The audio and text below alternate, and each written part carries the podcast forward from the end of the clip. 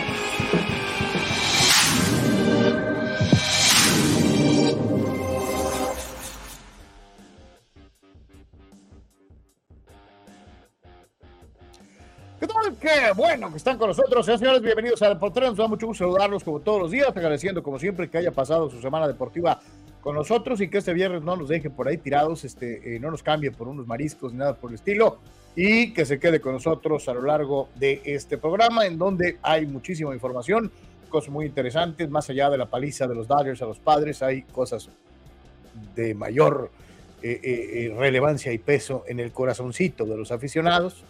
Este, y desde luego recordarle que su participación siempre será lo más, lo más importante. Gracias por estar con nosotros una vez más y desde luego invitándolo a participar activamente a través de todas las, redes sociales en donde estamos transmitiendo en vivo.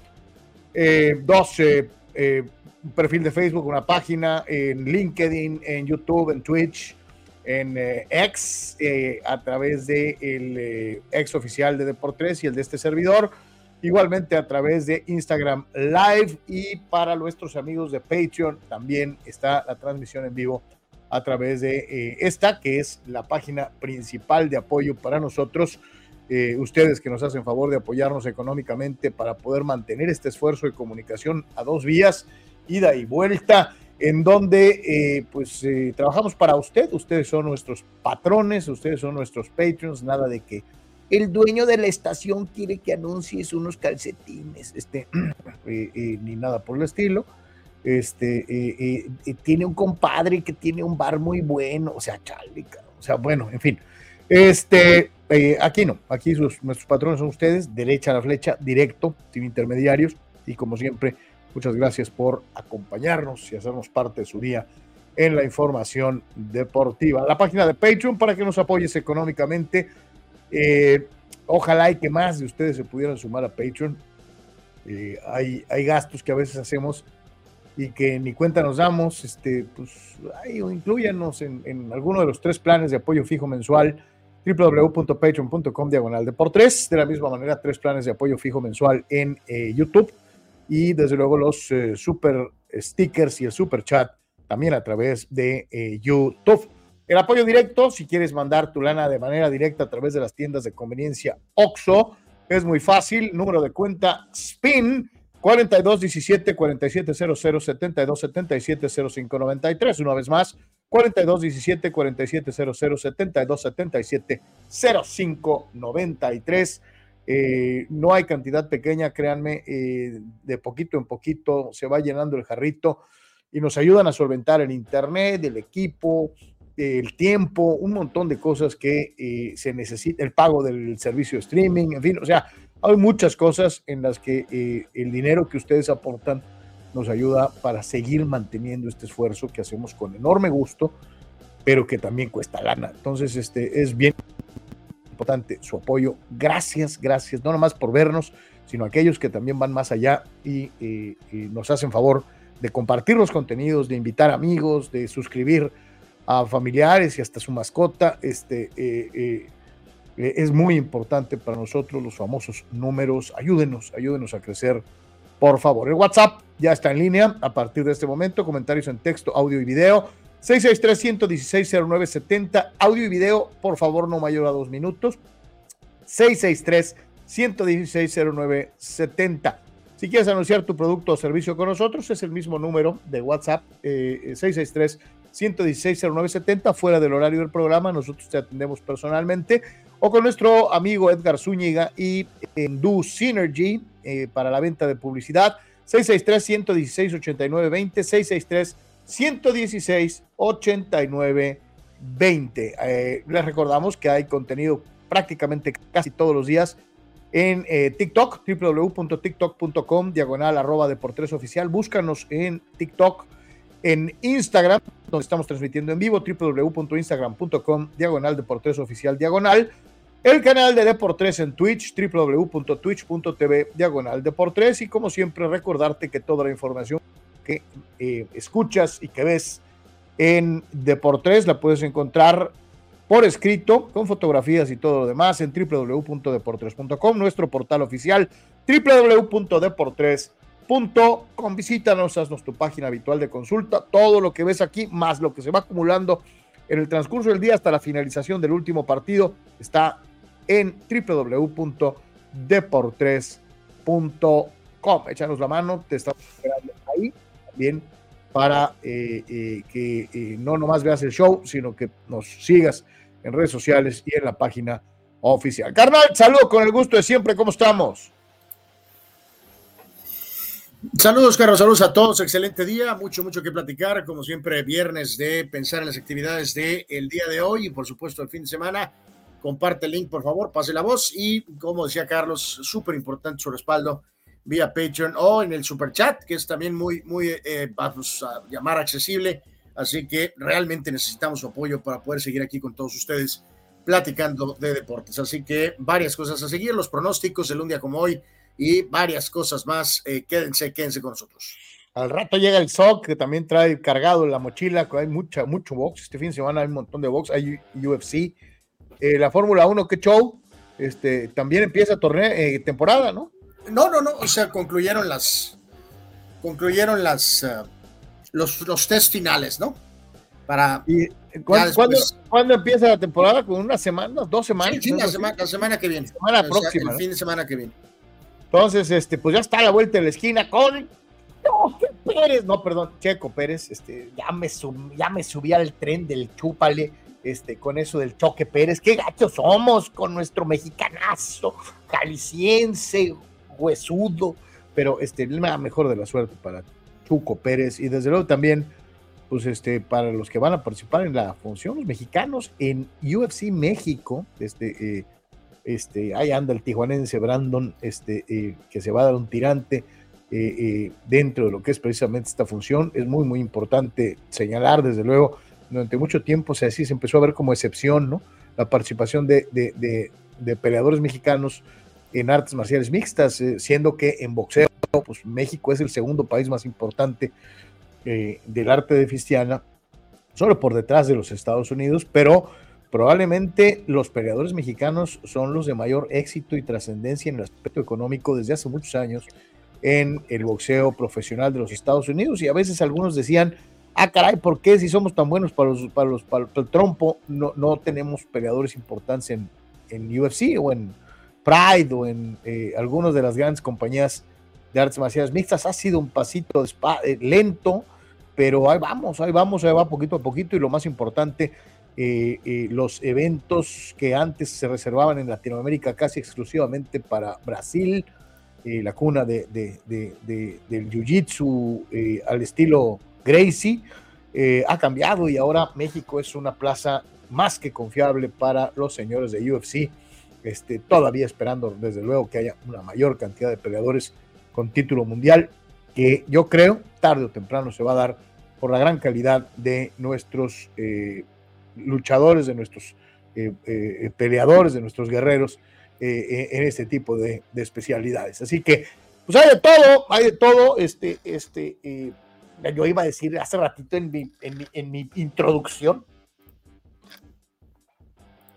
le tiré calabaza a mis padrecitos, siendo que el que debería de llevarse hoy carretadas de cuacha serían los lagueros este, eh, eh, eh, y el rey descansón, este, estoy lesionado de una patita, saludos, Vic, este, volvieron a perder esos vatos, este, y es precisamente sobre esto por lo que opina Víctor Baños, abriendo el programa, mostrando su decepción, su, su, su opresión en el cucharón, dice, saludos, lo de los Lakers ya ni me sorprende siguen arrastrando a la franquicia a la mediocridad. ¿Cierto? ¿Cierto? Ah, pero tenemos al líder anotador en puntos. Bueno, ya. Ya. De la Liga MX y el caballón. y, además, Carrosel ahí con su pants que nos viste charros a, todos los eh, que seguimos de por tres en este momento y luego dándole abrazo, beso y apapacho a Curry o sea, no, no digo que se lleven mal, ¿no? Pero, pero, pero ese bromance no lo entiendo, sinceramente, eh, de, Lebron hacia Curry más que nada, Carlos. Y eh, bueno, pues sé que a Vicky no le gusta, pero pues ni modo, ¿no? O sea, no, no, no, hay muchas cosas que no se entienden de, de, esta, de esta estrella, eh, LeBron James, Carlos, la verdad de las cosas, ¿no? Este, hoy juegan con San Antonio en casa, entonces supongo que va a jugar hoy, ¿no? Supongo. Ha lesionado de una patita. Eh, bueno, pues no sé, entonces A lo mejor tiene una uña enterrada. Bueno, quién sabe. Dice Víctor de la Liga MX y el caballón no mandó sus pronósticos. Estoy listo para batear de emergente. Eh, pues vamos a, no sé, vamos a tener que poner una eh, fecha, Carlos, un horario. ahora sí que tendremos que poner un, un horario, Carlos, porque porque no sé, ah, qué hacemos. Creo que nosotros abusamos de nuestra propia confianza en la Nation, porque debemos de recordar que Caballón quedó de llegar a la estación de radio a una hora y jamás arribó. Él se aventó el tiro de los pronósticos ahora y tiene tres o cuatro días sin participar. Entonces creo, Anuar, que tú y yo confiamos de más. Empeñamos nuestro corazoncito en el caballo y otra vez nos volvió a bater. Entonces, este, Víctor, a lo que te truje, chencha, mándalos. Tú eres insaculado en este momento, te estamos insaculando y eh, tú serás el que lleve el orgullo de, la, de, la, de la Nation en esta jornada de los pronósticos, porque Caballo, Caballo nunca llegó. Eh, pues sí, aquel antecedente realmente marca una diferencia, ¿no? Entonces, eh, pues, pues, sí, yo creo que sí, eh, totalmente apoyado. Eh, Víctor, por favor, si puedes, envíalos, por favor. Utilicé el término insaculado porque pues está de moda, ¿no? Ahorita con eso de las elecciones y este, entonces ahora todo el mundo insacula. Este, así que bueno. Eh, dice Dani Pérez Vega. Listo el pesaje para UFC México mañana. Además de Brandon y Pantera, estarán grandes promesas del MMA como Jasmine Jauregui, Daniel Scheluber, eh, eh, Raúl Rosas. Dice, será un gran evento desde las preliminares. Eso esperamos todos, mi querido Dani, que sea un gran evento, que nos la pasemos chido one viendo los combates, sobre todo que Brandon muestre.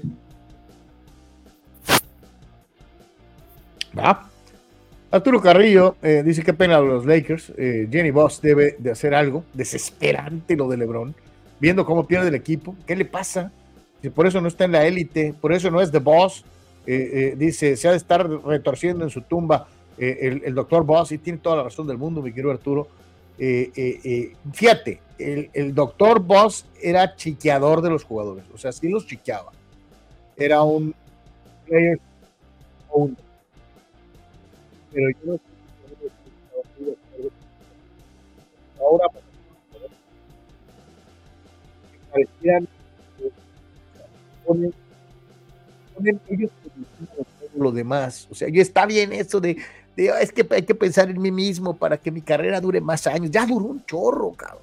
O sea, ya ahorita ya no estás para estarte prolongando, cabrón. O sea, Ahorita estás para, para, para, para agarrar la franquicia y decir, a lo mejor es mi último año, es mi último shot por un título, me voy a partir la mandarina en gajo. Le vale. O este, en fin. Gerardo Trista López Martín no renueva con América, cabecita se va a la MLS, algo está pasando en el nido, cuidado, cuidado. Eh, eh, y, remata diciendo, bien dijo Anuar, vende el Ferrari, véndelo señores, hay que vender el Ferrari amarillo, brincos dieras atlista. Este, rumores. Como diría la canción del venado, son rumores, son rumores. Este, no pasa de ahí. Eduardo de San Diego, Víctor, mejor no hay que ver a los Lakers, son ya un equipo del montón. Eso es lo que dice Eduardo de San Diego. Lo remata eh, Marco Verdejo, triste lo de Lakers, muchachos, ya cualquier equipo nos apedrea el rancho. Triste, Lakers sumido en una mediocridad, esos no son los Lakers. Eh, Marco. Yes. O sea, si este vato no, y, su corte no saben lo que son los Lakers, pues, Y dice los Aztecs mañana, juego clave contra Fresno State. En Fresno, otra plaza dura, Aztecs tendrá que hacer un juego perfecto para esta recta final rumbo a la locura de marzo, dice el buen Marco Verde. Saludos, mi querido Sean, ¿cómo andamos? Saludos, Carlos, Anuar y a toda la Nation. Es eh, viernes muy movido en el tema boxístico. Hay una, dos, tres, cuatro, cinco, siete previos, siete funciones que va a haber este, el día de mañana. Eh, una, pues que nos, una de ellas que nos incumbe demasiado porque el campeón mundial tijuanense Alex Santiago expone su título, ya lo veremos más a detalle y pues es este día de pronóstico, ¿no? Que andamos como el América, así como que queriendo despegar y no despegar, pero pues vamos a la segunda parte de la, de la temporada rumbo al título. Hijo, o sea, este, y aparte de todo, humilde, por eso nadie nos quiere, Sócrates. bueno. Sócrates es, Sócrates es altamente competitivo en los pronósticos, señor Anuel.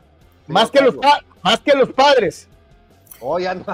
No. No, no, pues que los padres, pues, pues yo creo que hasta el Irapuato, ¿no? Así que, pues bueno. Oye, hasta el Irapuato que ya no existe, cabrón. Anual, una pregunta, Anual, bien, bien difícil. ¿Quién es más altamente competitivo? ¿Padres en Major League Baseball o Cholos en, en, la Liga MX? Eh, híjoles, santo Dios. Esa está, esa está bien eh, brava. Empezando duro el programa. Eh, híjoles. Eh, no, no, no, pues yo creo que van a ser más competitivos los padres. Eh, pero, pero tampoco podrían meter las manos al fuego, la verdad. Mete las manos al fuego por los padres, no, no, no, no, no. Oye, qué gacho Nacho, ¿no? Que en vez de estar diciendo quién puede llegar primero al campeonato porque tenemos unos equipazos, este, estamos hablando de Valer Wilson, o sea, eh, eh, eso es lo que es gacho. Eso es lo que es gacho. Lo, bueno es que existe. Por lo menos hay la esperanza de que el equipo de la MLS de San Diego sea competitivo. No, Sócrates, no te vayas hasta el otro lado de la frontera.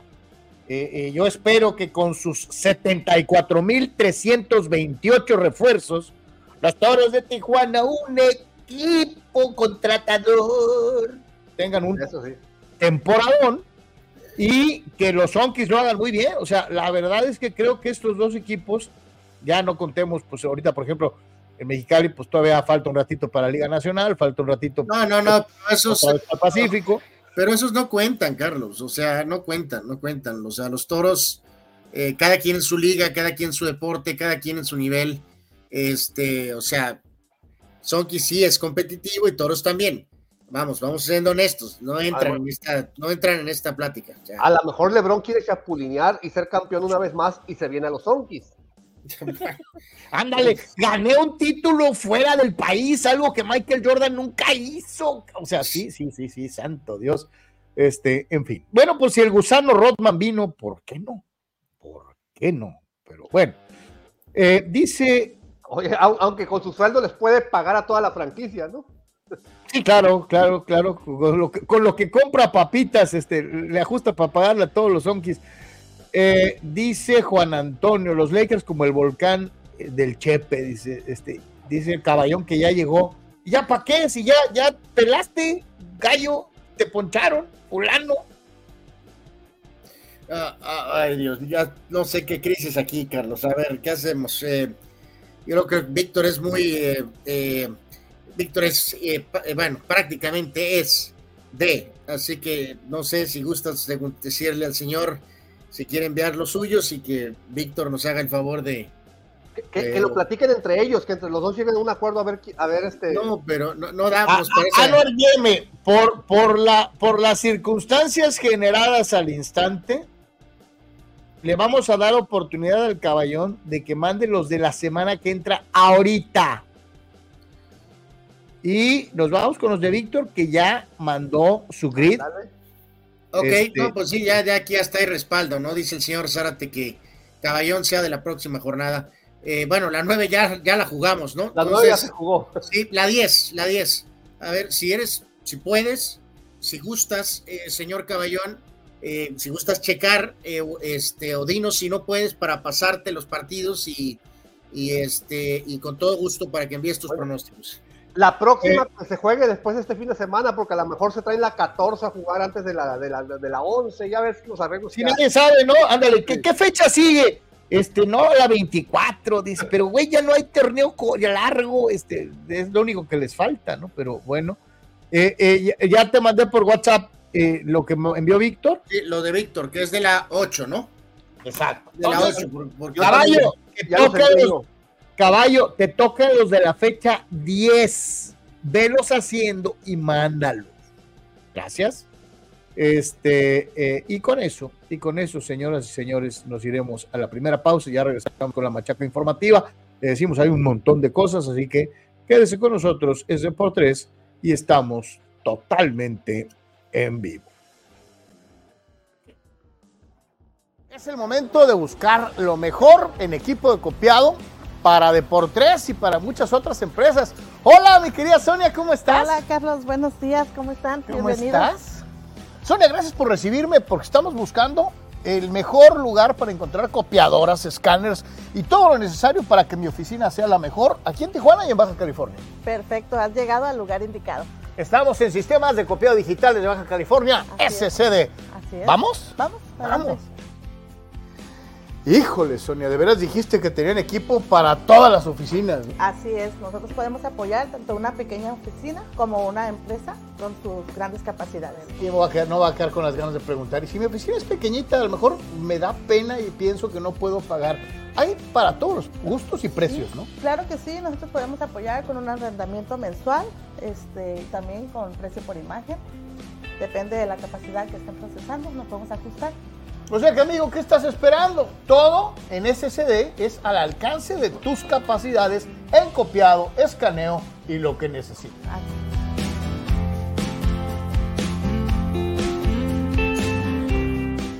A ver, Sonia, ¿desde cuándo trabaja entonces eh, eh SSD y cuánta gente trabaja en esta empresa? Pues mira, nosotros somos un gran equipo de trabajo para que todo salga en tiempo y forma. somos una empresa que estamos ahora sí que en el mercado con las mejores empresas en la franja fronteriza y tenemos desde el 1999 al servicio. Así que ya sabes, somos sistemas de copiado digitales y te estamos esperando. Así que para ti que tienes una pequeña, mediana o gran empresa, la mejor opción en copiado y digitalización de tus documentos la tienen en SCD. ¿En dónde los contactamos, Sonia? Bien, nos pueden contactar por medio de WhatsApp al celular 664-108-6285 o bien al correo electrónico de pagos arroba nuestras siglas scdtoshiba.com. Somos SCD. Somos SCD. Somos SCD. Somos SCD. Somos SCD. Sonia, muchas gracias por habernos invitado a las instalaciones de Sistema de Copiados Digitales. Gracias a ustedes por habernos acompañado y esperamos muy pronto estarles atendiendo. Somos SCD. Carlos, ¿cómo puedo promocionar mi papel café? ¡Ja! Es muy fácil promocionar tu papel café utilizando las opciones que te ofrece DoSynergy para impulsar tu producto o servicio. Puedes tener una sección fotográfica o de video, puedes tener un landing page o publicidad absolutamente efectiva en Google Ads y en Facebook Ads. Todo desde 299 dólares. DoSynergy Deportes te dan la mejor opción para impulsar tu producto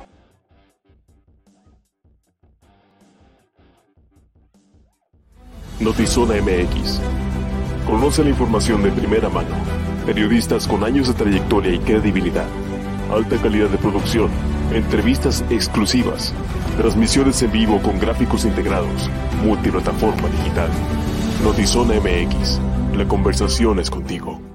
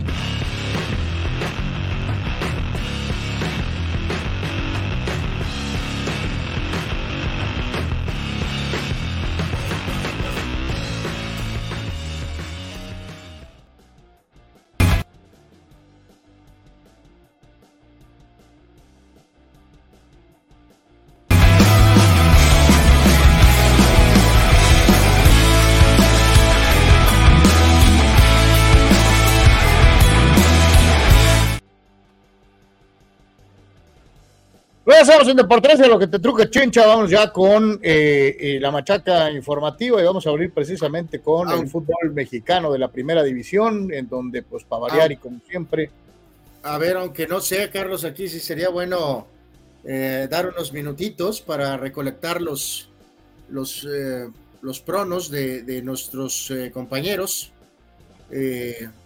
Estoy, estoy en ello.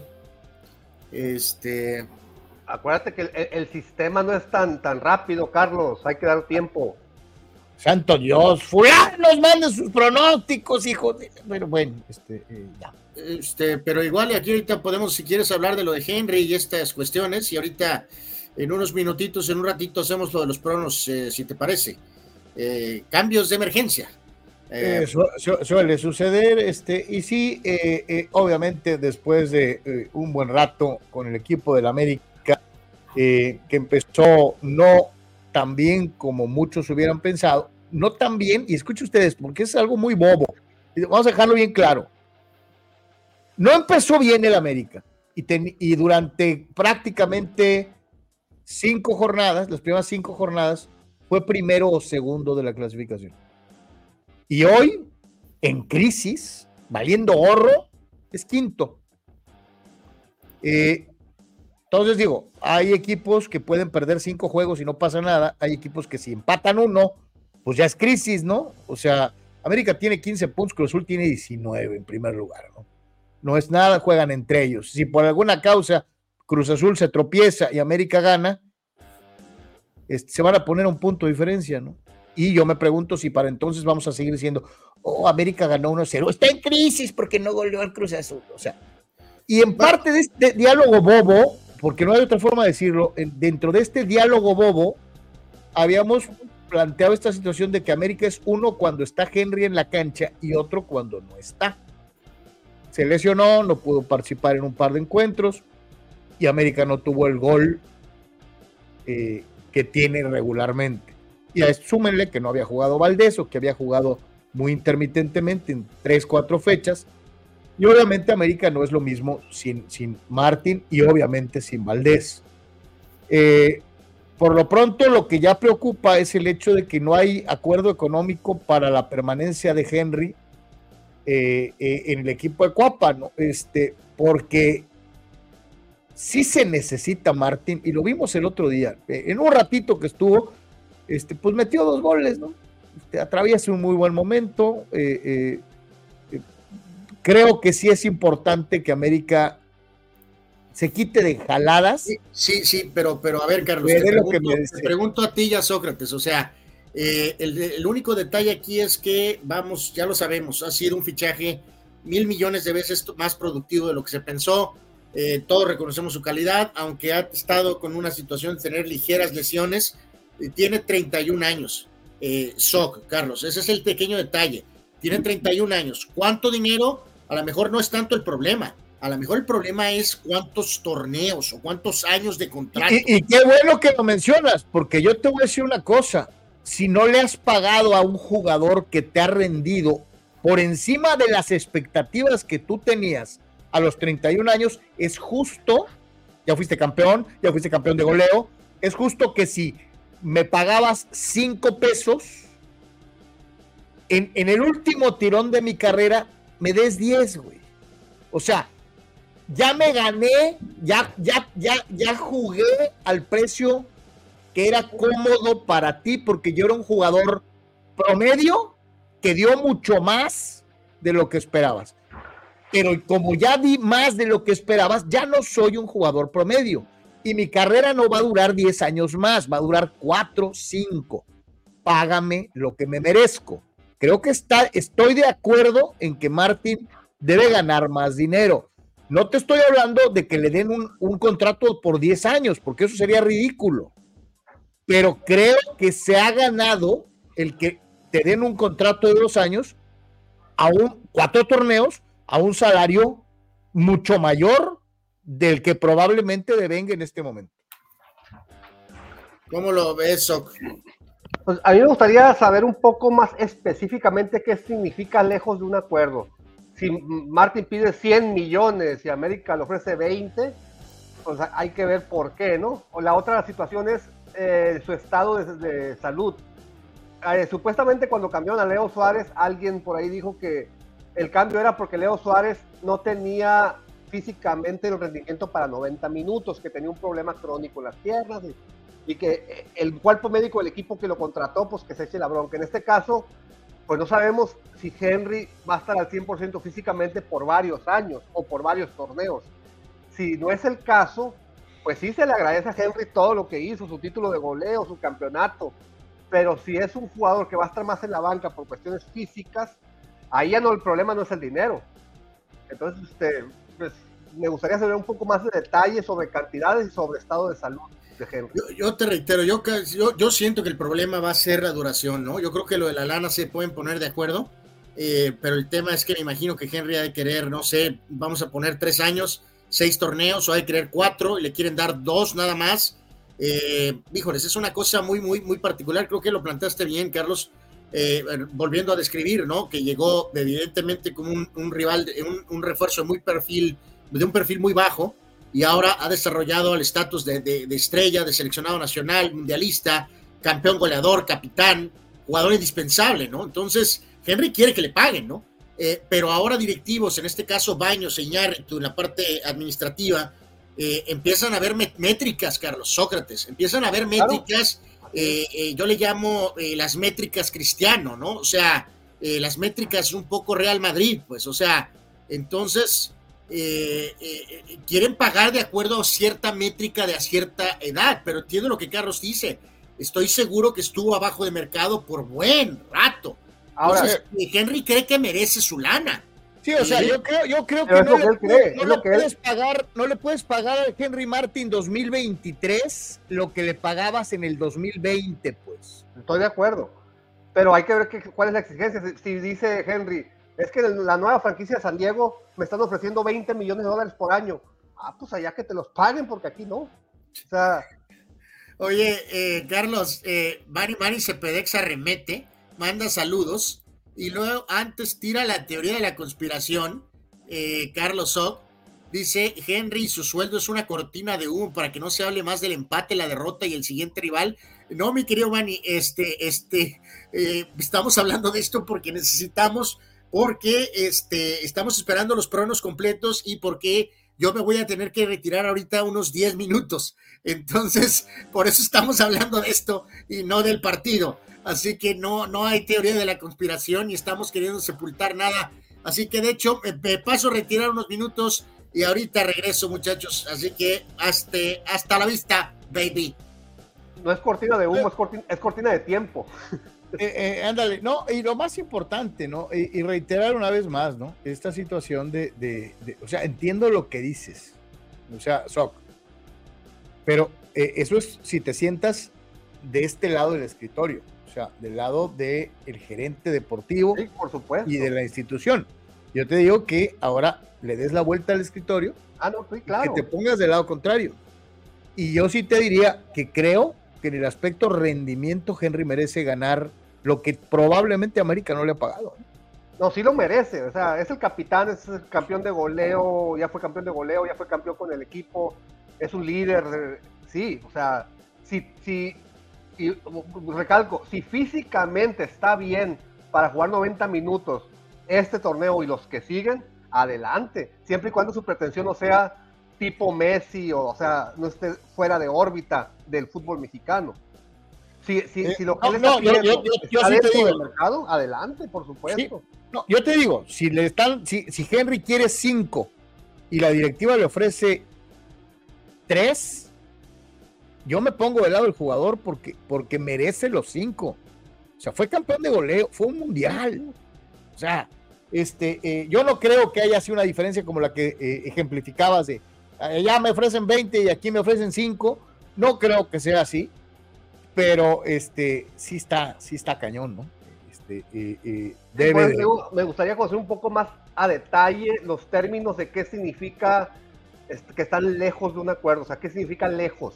¿Cuántos millones, ¿Cuál es la verdadera diferencia? ¿no? ¿Cuántos millones? ¿Cuántos, cuántos torneos? ¿O qué tipo de especificaciones?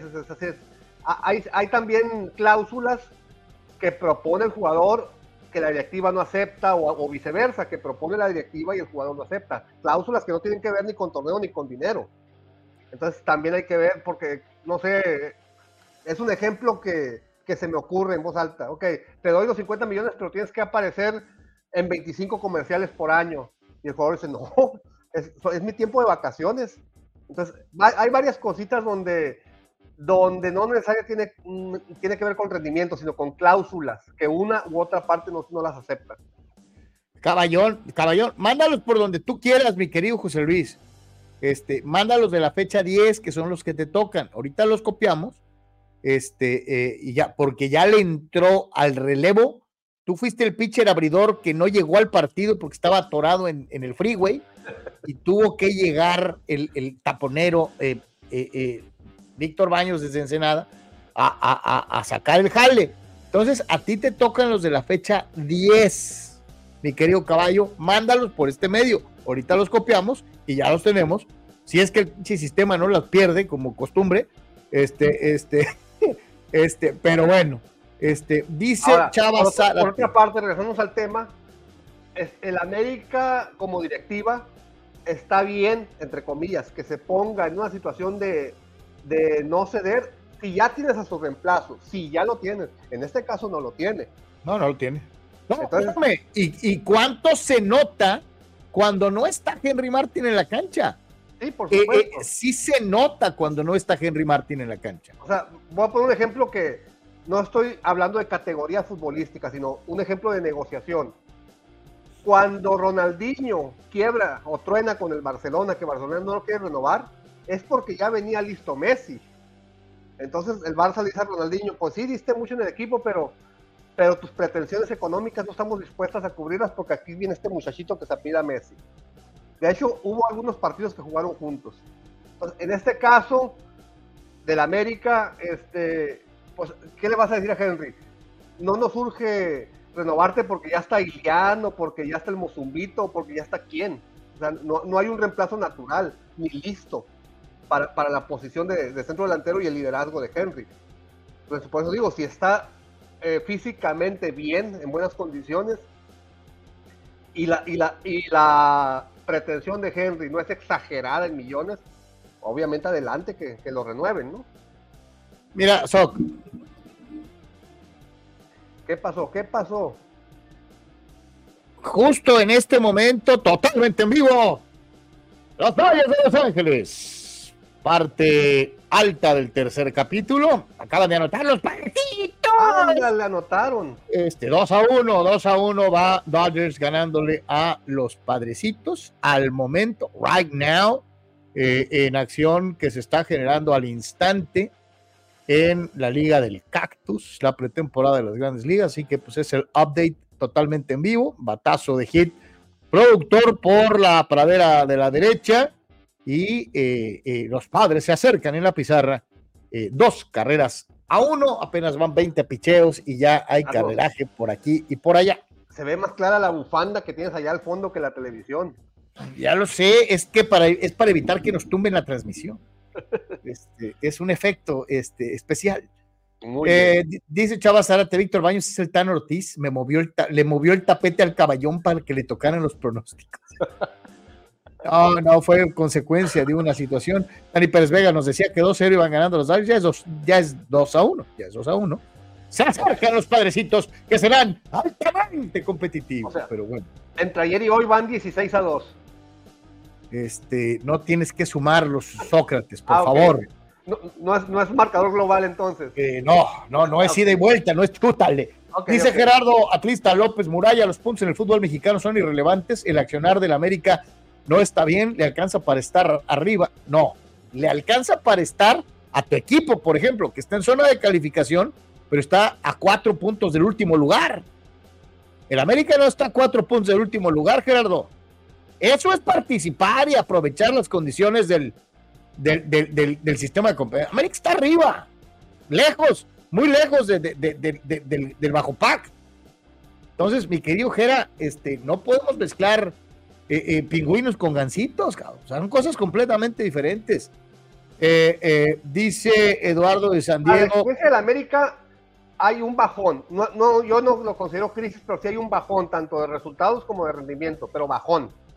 Pero si vienes una temporada donde eres campeón, eh, Donde, no es que- donde no tuviste pretemporada, donde, o sea, un montón de cosas, o sea, y lesiones y, y enfermos, no es que te lo esperes o que lo justifiques, sino que lo tomas como parte de esta temporada post-campeón. Es parte de, pero obviamente... Ayer, lo decía Tito Rodríguez, ayer lo decía Tito Rodríguez, tanto Tigres como América eh, van a cerrar el torneo a tope. Los problemas los están teniendo ahorita. Así es. Deja que se pongan a punto, que agarren ya otra vez ritmo, ¿no? es otra cosa. Dice Eduardo San Diego, pienso que Henry no ha convencido a la directiva a pesar de sus grandiosos números, pero por una u otra razón la directiva no está dispuesta a pagarle a Henry más que las condiciones reales de Martin. Pero ¿cuáles son las condiciones reales de Martin? Eso. ¿Cuáles son las condiciones reales de Martin? Esa es la situación, ¿no? Es. Este, eh, porque si te vas a las condiciones reales, en aspecto puramente estadístico, Eduardo, está en posibilidad de pedir lo que quiera. Acá Sí. está el campeón de goleo. Goles, Para el asistencias, título.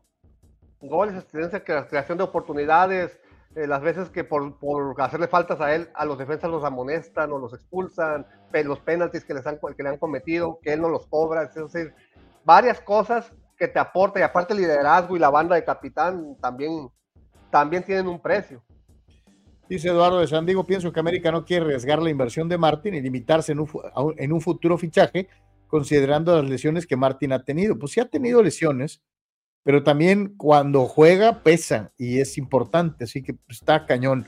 Dice Dani pero venga, ¿creen que André Juan Cambios Jardine ahora sí ponga su mejor plantel contra Cruz Azul o seguirá con rotaciones para no sobrecargar a los jugadores? Yo creo que va a seguir con rotaciones, mi querido Dani. Pero, no es por tienes, tienes encima tres juegos contra Chivas, tienes el de Cruz Azul, el calendario, son siete juegos como en diez días, algo así. O sea, son cuatro juegos en seis días, algo en siete días, algo así. Es una barbaridad el calendario está hecho con las patas, mi querido Dani. No es por sistema lo de Jardín, es por necesidad. ¿Eh? Sí, sí. Dani dice, Henry es valioso por ser un 9 muy asociativo, eh, eh, término que le encantaba al Tata Bultino. Sí, es, el, es ese 9 que no es tan lángaro y que se da el lujo de poder jugar de poste y habilitar el acceso de los jugadores que vienen de frente al, al balón, ¿no? Además, no mete muchos goles en pocos minutos. Exacto, que también es algo que desagrada al Tata Bultino de una u otra manera. Así que, eh, pues así, así, así las cosas. Hay una dinámica eh, interesante y les queremos preguntar, a ver si ustedes eh, tienen alguna opinión en este sentido. ¿Quién es el mejor defensa paraguayo que ha venido al fútbol mexicano? Ándale. Eh, eh, ¿Verón era paraguayo? Hay varios, hay varios. Este eh, está, está empezando por Pablo Aguilar, ¿no? Por el Pablis. Pablo Aguilar. Este está desde luego, digo, paraguayo, pero que no, está Darío Verón, como bien mencionabas. Este Pablo da Silva, por citar, digo, solamente algunos paraguayos ilustres. Cardoso, pero no, defensa, defensa.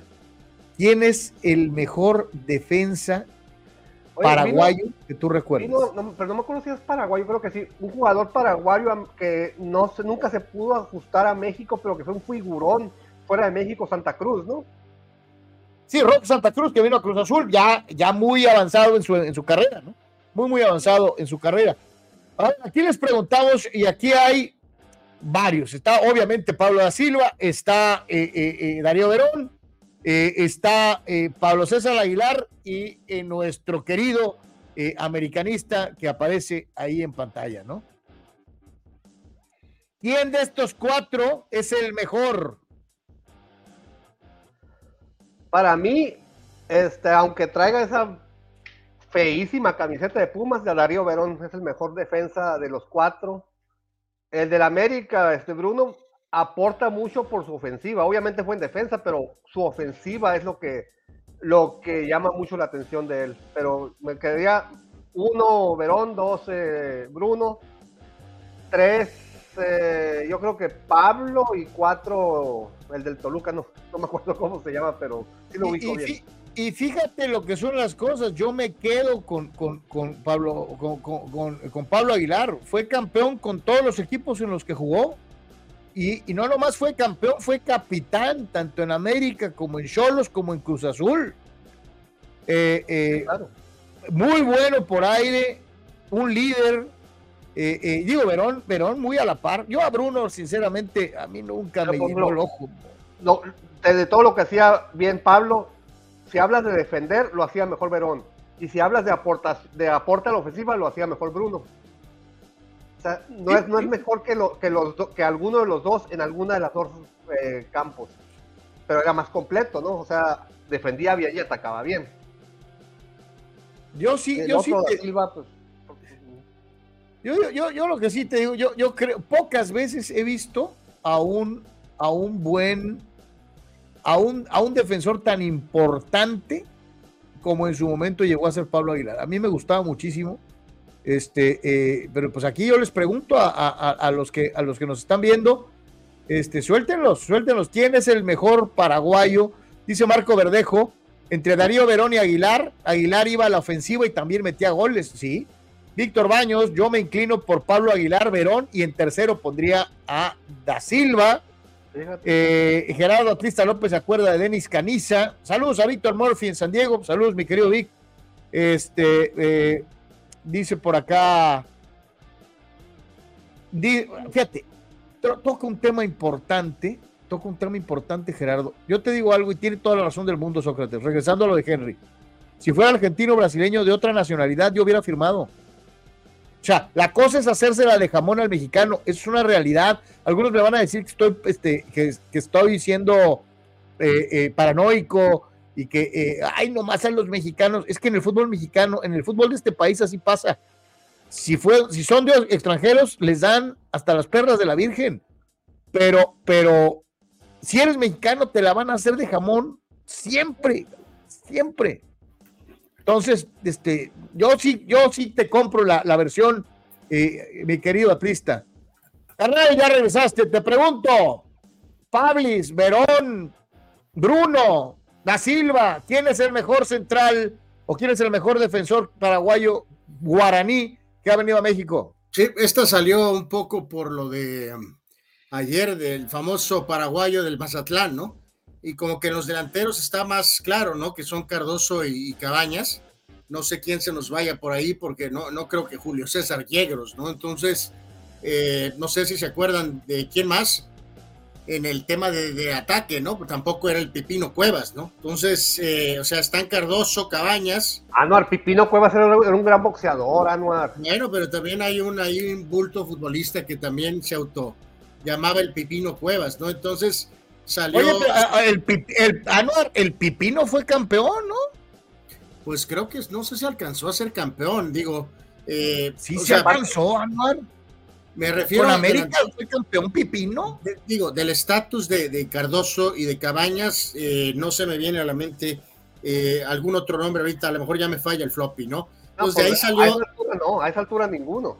De ahí salió un poquito esto, ¿no? Que donde sí está más parejo, porque pues eh, Pablo da Silva fue extraordinario jugador con Toluca, Darío Verón con Pumas, y Pablo Aguilar, pues ya sabemos su récord, campeón con Cruz Azul, campeón con América, campeón con Cholos y Bruno Valdés acabó su carrera americanista siendo el eh, defensa águila con más goles, ¿no? Incluso más que Alfredo Tena, ¿no? Así es. Entonces, este, está, está muy sabrosa esta, esta eh, pregunta, la verdad. Yo me quedo con Pablo Aguilar primero y eh, siempre fui más afán un poco a Verón que a Pablo da Silva y a Bruno Valdés, si bien fue un muy, muy buen jugador para América, me quedo con él en último lugar, ¿no? Entonces, Pablo Aguilar, Darío Verón, Pablo da Silva y Bruno Valdés dice Gerardo que no has incluido a Denis, no, no incluimos a Denis Caniza. Oh, bueno, también, o sea, sí tiene un estatus incluso de selección, pero creo que, o sea, se queda tantito abajo de estos, ¿no? Sin duda alguna. En el fútbol mexicano, pues, ¿no? Estamos hablando de carreras en el fútbol mexicano, ¿no?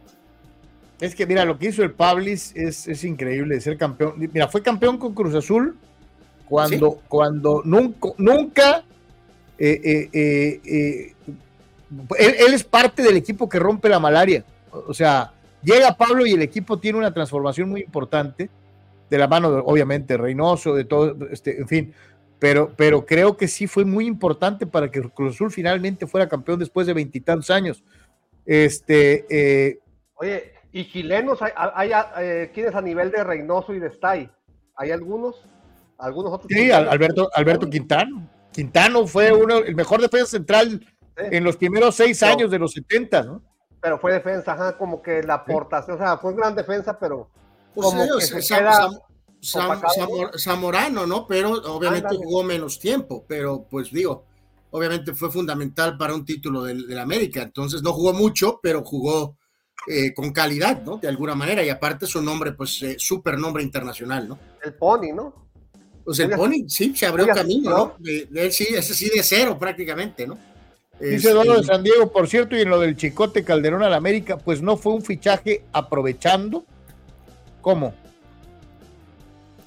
Que por cierto, a mí me ha gustado el Chicote, ¿eh? este, no, nada que alegar, con excepción de un partido regular, eh, ha tenido muy buenas actuaciones, ¿eh?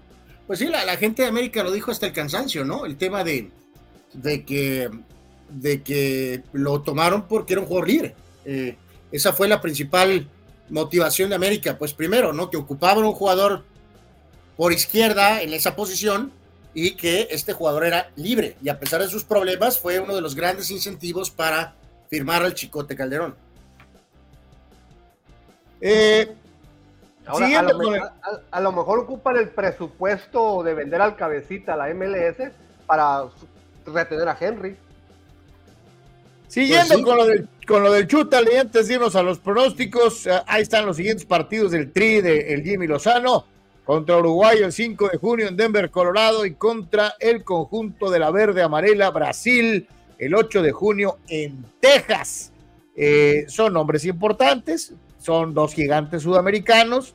Qué bueno que se acomodan las cosas para aprovechar la fecha FUFA y jugar contra equipos de adeveras. Eh, más allá de eh, buscar a los de siempre, eh, creo que son dos buenos sinodales, aunque Brasil no atraviese un buen momento, pero siempre será importante pararte en una cancha de fútbol contra ellos, ¿no? Sí, recordar que México abre el, el 22, ¿no? El 22 de junio en contra de Jamaica. Eh, así que, eh, pues ahí están, estos serán los partidos eh, literalmente 5 y el día 8, ¿no? ¿Y cuándo empieza lo de la Copa América? Y, reiteramos, México juega el 22 contra Jamaica en Houston, juega contra la Copa América 2024, juega con Venezuela el día 26 y juega contra Ecuador el día 30 en, este, en Arizona, en el estadio de los Cardinals. Y ya para entonces se debió haber acabado la Liga MX, ¿no? Pues sí, sí, se supone, ¿no? Eh, no, no, no, pues se supone que sí, sí. no, no, se supone que sí. Sí, sí, sí, sí, totalmente. Así que yo, yo, yo sí evalúo también, o sea, qué bueno que sean este tipo de partidos y no los de siempre. Qué bueno, digo, con el debido respeto para Ecuador, para Colombia, para Chile, para Está muy bien que jueguen contra Uruguay y contra Brasil. Eh, bueno, es que, están en un grupo con Ecuador y Venezuela, Carlos, por eso no pudieron jugar contra ellos, yo creo. Oye, gracias a Dios, ¿no? Digo, este, porque si no, ya sabes, pues, son de, de chaleco, o sea, este, eh, eh, y qué bueno que lo hicieron así. Querido hermano, ¿ya tenemos los pronósticos de nuestros carnales o no? vamos, vamos con los pronósticos, vamos, adelante. Vamos, señores, a lo que te truje Chencha. Eh, gracias al buen Víctor Baños que le entró al quite y nos vamos con los pronósticos para esta fecha del fútbol mexicano en donde pues este o juegas o juegas o juegas bien o te carga el payasito este eh, eh, dentro de lo que es la jornada 8 del fútbol mexicano.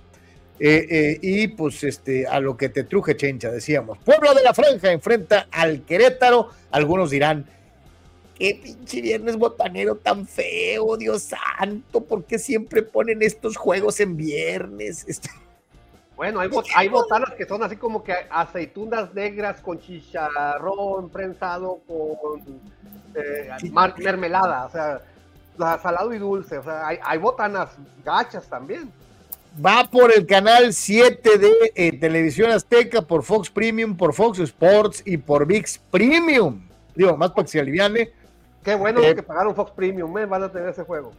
Exacto, ya eh, eh, lo, hicieron con, toda la antelación correcta para poder tener los mejores partidos. Santo Dios. Bueno, nomás ha ganado un juego en lo que va del torneo. Querétaro no se ha hecho la cruz, no ha ganado ni uno. Este, hasta el momento, uno de los reyes del empate en el fútbol mexicano es el conjunto queretano de Mauro Gerg. Tiene cinco igualadas, cinco empates y dos derrotas en lo que va del torneo. Eh, los dos son muy cortitos en cuanto a ofensiva. El Puebla ha metido seis goles, el equipo de Querétaro lleva siete tantos en siete partidos, es decir, de a gol por juego. Eh, y tampoco son tan malos defensivamente, reciben de a por partido. Seis los poblanos, siete Todo esto nos da por resultado otro empate. Es más, le robaré toda la premeditación, alevosía y ventaja del caso el marcador que seguramente mi hermano iba a dar. Puebla y Querétaro, 0-0. Qué, qué malo eres, Carlos. Qué eso fue, con maldad. Señor Sócrates. Eh, estoy de acuerdo a medias con mi amigo Carlos. Puebla cero, sí, Puebla cero, pero Querétaro dos. Sócrates, ¿crees que se haga la cruz el, que, el, Querétaro? Se la va a hacer. Querétaro 2, Puebla cero. Eh, estamos eh, esperando eh, a, a, que mande Marco. Me imagino que va a andar ocupadón. Este, Manny Cepeda dice que gana Puebla 1 a 0. Y Víctor Baños, que representa a todos nuestros amigos, dio empate a un tanto. amigos, realmente aquí lo reafirmamos, ¿no? Si Puebla petardea aquí, van a tronar a, a Carvajal, ¿no? Al director técnico mexicano, porque pues obviamente estás jugando contra otro integrante directo del Cholopac, Ayopac, Bajo Pac, ¿no? Entonces sería el fin de Carvajal. La semana eh, anterior realmente me hundí con el, con el Puebla, eh, verdaderamente. Eh, bueno, no en la anterior, ¿no? En la que sigue, ¿no? En la, en la, en la nueve, ¿no? Válgame Dios, qué porquería el calendario. Este, me hundí completamente con el juego de la fecha nueve cuando Pachuca destruyó al Puebla en Puebla cuatro tantos contra uno. Obviamente Querétaro no tiene aparentemente los alcances ofensivos de los Tuzos. Este, híjoles, eh, por simpatía, Carlos, por simpatía. Eh, y, nada más porque ese marcador ya, ya no está, ¿no? No porque creo que va a pasar, ¿eh? empate a dos. pero no sé cómo diablos van a meter cuatro goles, ¿no? Realmente lo hago porque Carlos tiene el 0 a 0 y Víctor puso uno a uno. Por eso yo estoy poniendo dos a dos. Festival eh, ofensivo en Puebla. Pero realmente no, no tengo la más mínima idea. Oye, eso ni volviendo a nacer, cabrón, este, ¿verdad? Pero bueno. Oye, dice, dice Silvano, no, Carlos, estás mal, Pipino vino con el peor América 2007-2009. Este, bueno, por eso pregunté, ¿fue campeón con América o no? Este, eh, eh, no le tocó, eh, son, tantos y tantos los jugadores que han sido campeón con América que uno se confunde. Eh, aquí ya nos complementa Marco, gracias Marco. Él también, pues evidentemente no hay mucha ofensiva. Oye, a la hora de la hora va a quedar el juego 4 a 4, ¿no? Este, Puebla 1 a 0, dice eh, Marco, ¿no? Igual que, que Manny Manny Cepedex. Así que. Anual, si quedan 2-2 o más, te lo damos, Anual. Eh, pues sí, pues eso es lo que quedó, pues eso es lo que puse, ¿no? Dos a dos, pero. Fíjate, este, sí se acuerda, Silvano, que el Pipino sí fue campeón, pero con el Pachuca. Ah, muy bien, qué bueno. No sé, si, no sé si con Pachuca estuvo peleando un, título de goleo. Creo que, creo que es cuando estaba con Pachuca. Eh, pues sí, entonces ahí está. Entonces dice que sí fue campeón, pero con Pachuca. Buen dato, mi querido Silvano. Eh, Necaxa de Fentanes, sí, señor. Eh, el técnico mexicano, el que está poniendo la cara, el que le pone el pecho a las balas por los técnicos mexicanos en el eh, actual torneo. Se enfrenta al encendido Pachuca, seis triunfos para los de la Bella Airosa, tres para los necaxistas, cinco igualadas para los de Necaxa. Eh, Pachuca o gana o pierde, gana más de lo que pierde. Reitero, seis triunfos, dos derrotas en lo que va del torneo. Eh, la ofensiva del equipo de Pachuca es muy productiva, ha metido 20 goles en 7 juegos, 20 goles, eh, y recibe 15, ese es el, punto flaco de Pachuca, que como da recibe, mientras que el equipo necaxista tiene 13 goles anotados, 10 recibidos, eh, en lo que va del torneo. El juego es en Aguascalientes, y híjole, va a estar por demás interesante ver si Fentanes eh, puede mantener el famoso invicto. Necaxa eh, no ha perdido en el torneo. Y me voy a ir con triunfo necaxista 1 a 0 sobre Pachuca. 1 a 0 Necaxa sobre Pachuca. 1 a 0 Necaxa. Sí, señor. Parece que Carlos ya decidió tomar en serio un poco los pronósticos, ¿no? Poniendo mis marcadores. Eh, pero bueno, este, en este sentido, oye, Sok, no nos habías dado el reporte alta de la quinta los Padres de San Diego 1, los Dodgers de Los Ángeles 2. Estás atrasado, hermano, cuando fuiste a, tu diligencia, ah, metimos hasta video, hasta video en vivo de la carrera de los padrecitos. Gracias a, Major League Baseball que nos, que nos los mandó. Eh, Exacto. Eh, o, sea, o sea que Carlos expuso el video completo de la transmisión de hoy, Sócrates, por una carrera de miseria a los padres. Exactamente. Sí, así es. Válgame Dios, Major League Baseball nos va a bajar el video por semejante bodrio de carrera. Santo Dios, qué terrible decisión. Bueno, y, le dije que entre ayer y hoy iban Dyers 16 y Padres 2 y dijo que no se suman, pues. Híjole, santo Dios. Bueno, Sí, pues si no, Este- pues si no, si no es chútale, cabrón. No es marcador global. no, no es juego de ida y vuelta.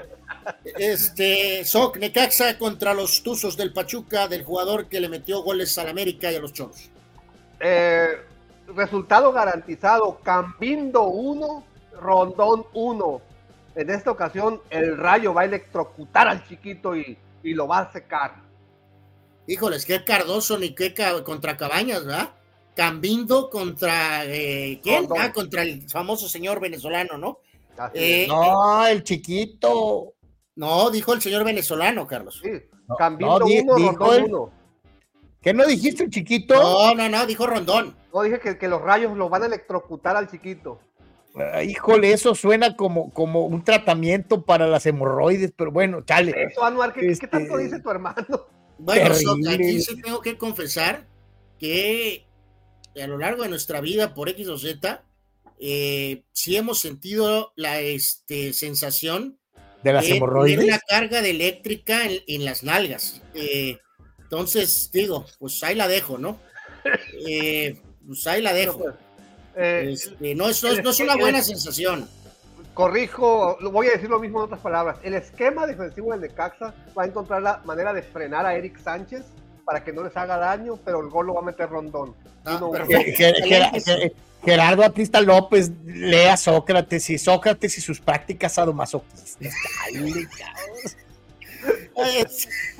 Ok, eh, dio empate a uno, Manuel Cepeda también da empate a uno, Marco dice que gana el Necaxa 2 a 1 y Víctor Bayos va con los Tuzos del Pachuca dos tantos contra uno.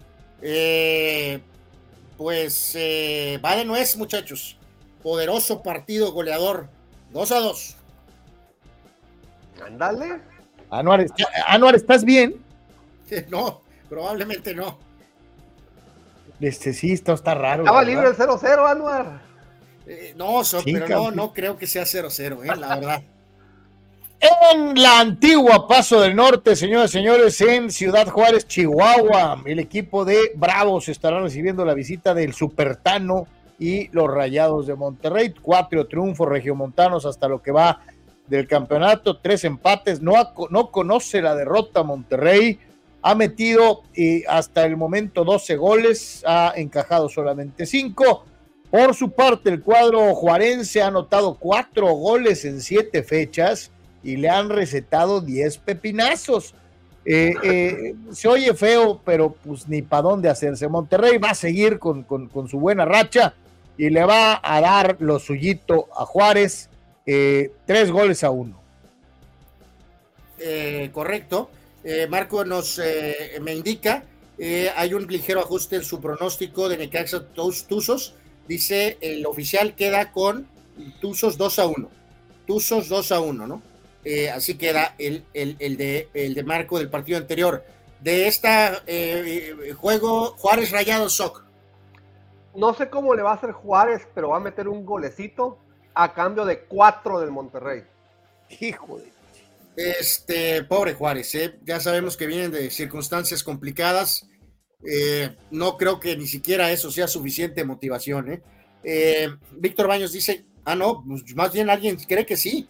Eh, a menos que esté muy equivocado, déjame checar otra vez. Eh, aquí estoy checando doble, por, más bien por tercera ocasión. El señor Víctor Baños dice que el impulso emocional va a marcar diferencia.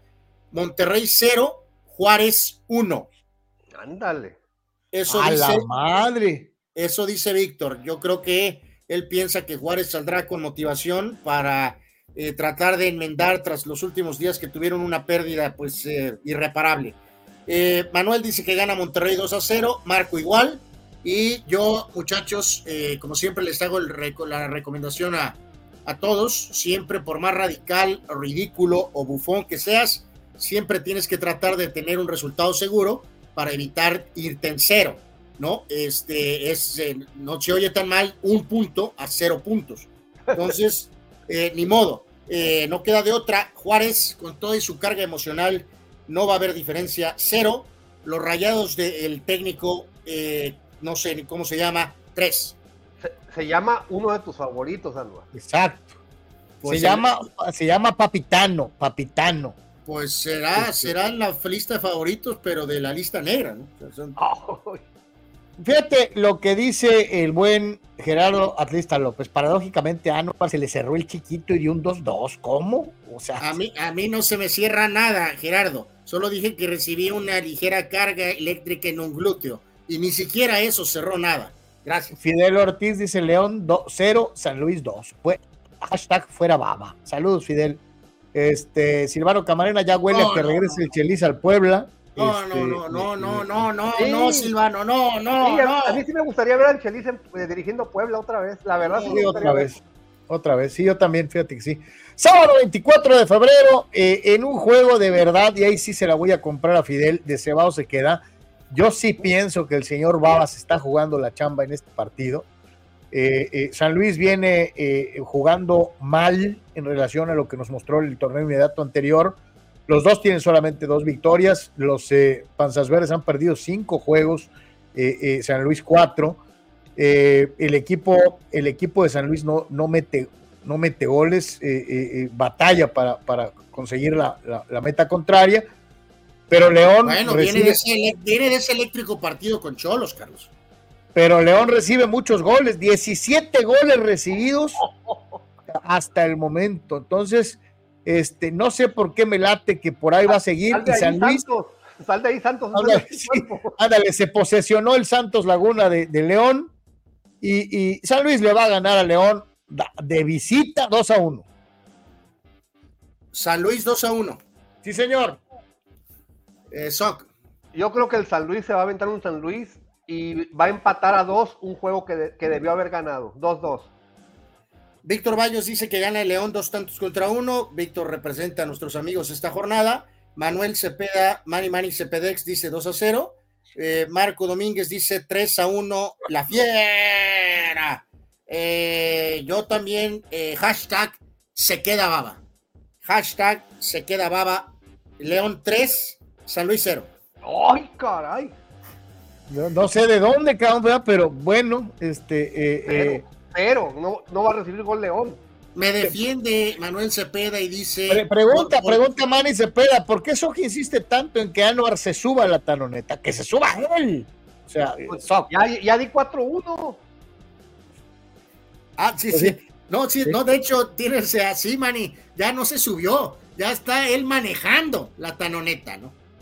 Silvano es. Camarena nos da un gran update al momento de lo que está sucediendo con Ah, los y nada más con los déjame aclarar. Carlos. Que no, no, bueno. son- segundo partido consecutivo conectando incogible, incogible. No, pues ya dele el MVP, ¿no? Se los, se los está acabando ahorita en, en- en- en pretemporada, los que iba a conectar en la temporada. Hombres Pues sí. injustos, injustos, injustos. Pero bueno, en fin. Ahora, dicen por ahí los, los- las manos que el Sock está empezando a sentir un poquito de pasos. Entonces, pues no le queda de otra más que subirse a la tanoneta y a otras, a lo que tenga que subirse, porque tiene que remontar, ¿no? Entonces, Así es. Acuérdate que mi paso en, los en mis pronósticos es como el América. Ahorita estamos tambaleando, pero vamos a cerrar con todo y vamos a, a repetir. Que nada más les informo, señores, y a todos ustedes, amigos, que el registro de la fecha 9, pues no, está lo completo. si gustas, ¿eh? O sea, exacto, no está completo y pues entonces no, no está siendo eh, tomado en cuenta. En el registro antes de la fecha 7, por eso señalé que Sócrates necesita sacar puntos y dejar a un lado agendas personales, eh, triperas, porque en la Marco tenía 47, Sócrates 38, Manuel Cepeda 38, a ver, va de nuez. Marco 47, los fans 41, Sócrates y Manuel 38, Anuar 37 y Carlos 36. Esto fue hasta la fecha 7. Así que Marco le sacaba 9 puntos a Sócrates. En, en- en una jornada se, se los, los- le volteó la tortilla en una jornada, hombre. Híjoles, qué postura tan, eh, tan águila radical.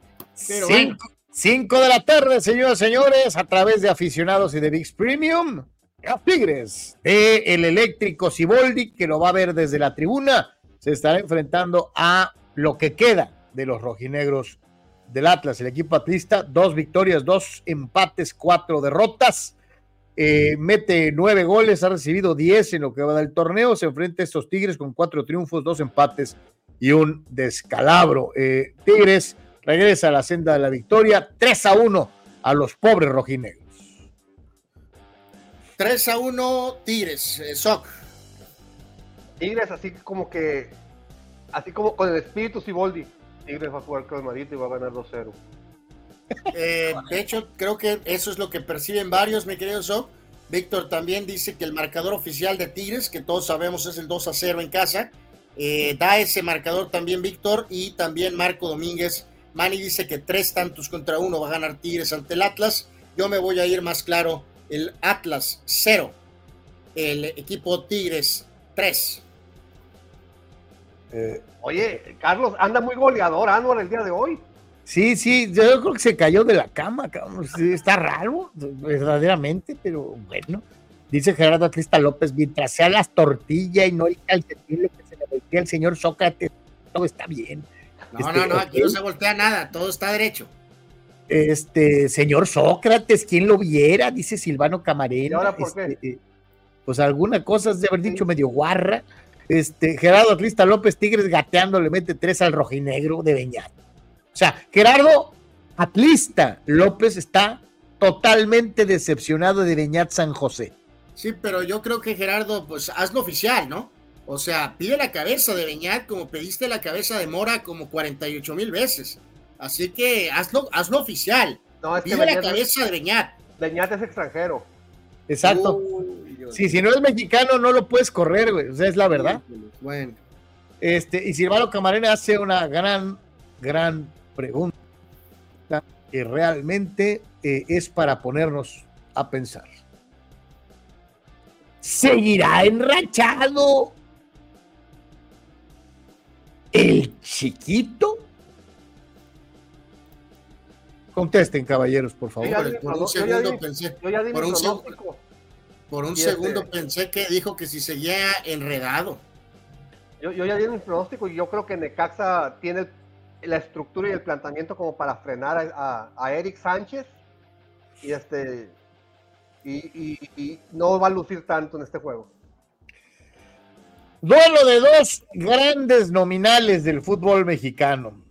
Somos leyenda del fútbol mexicano.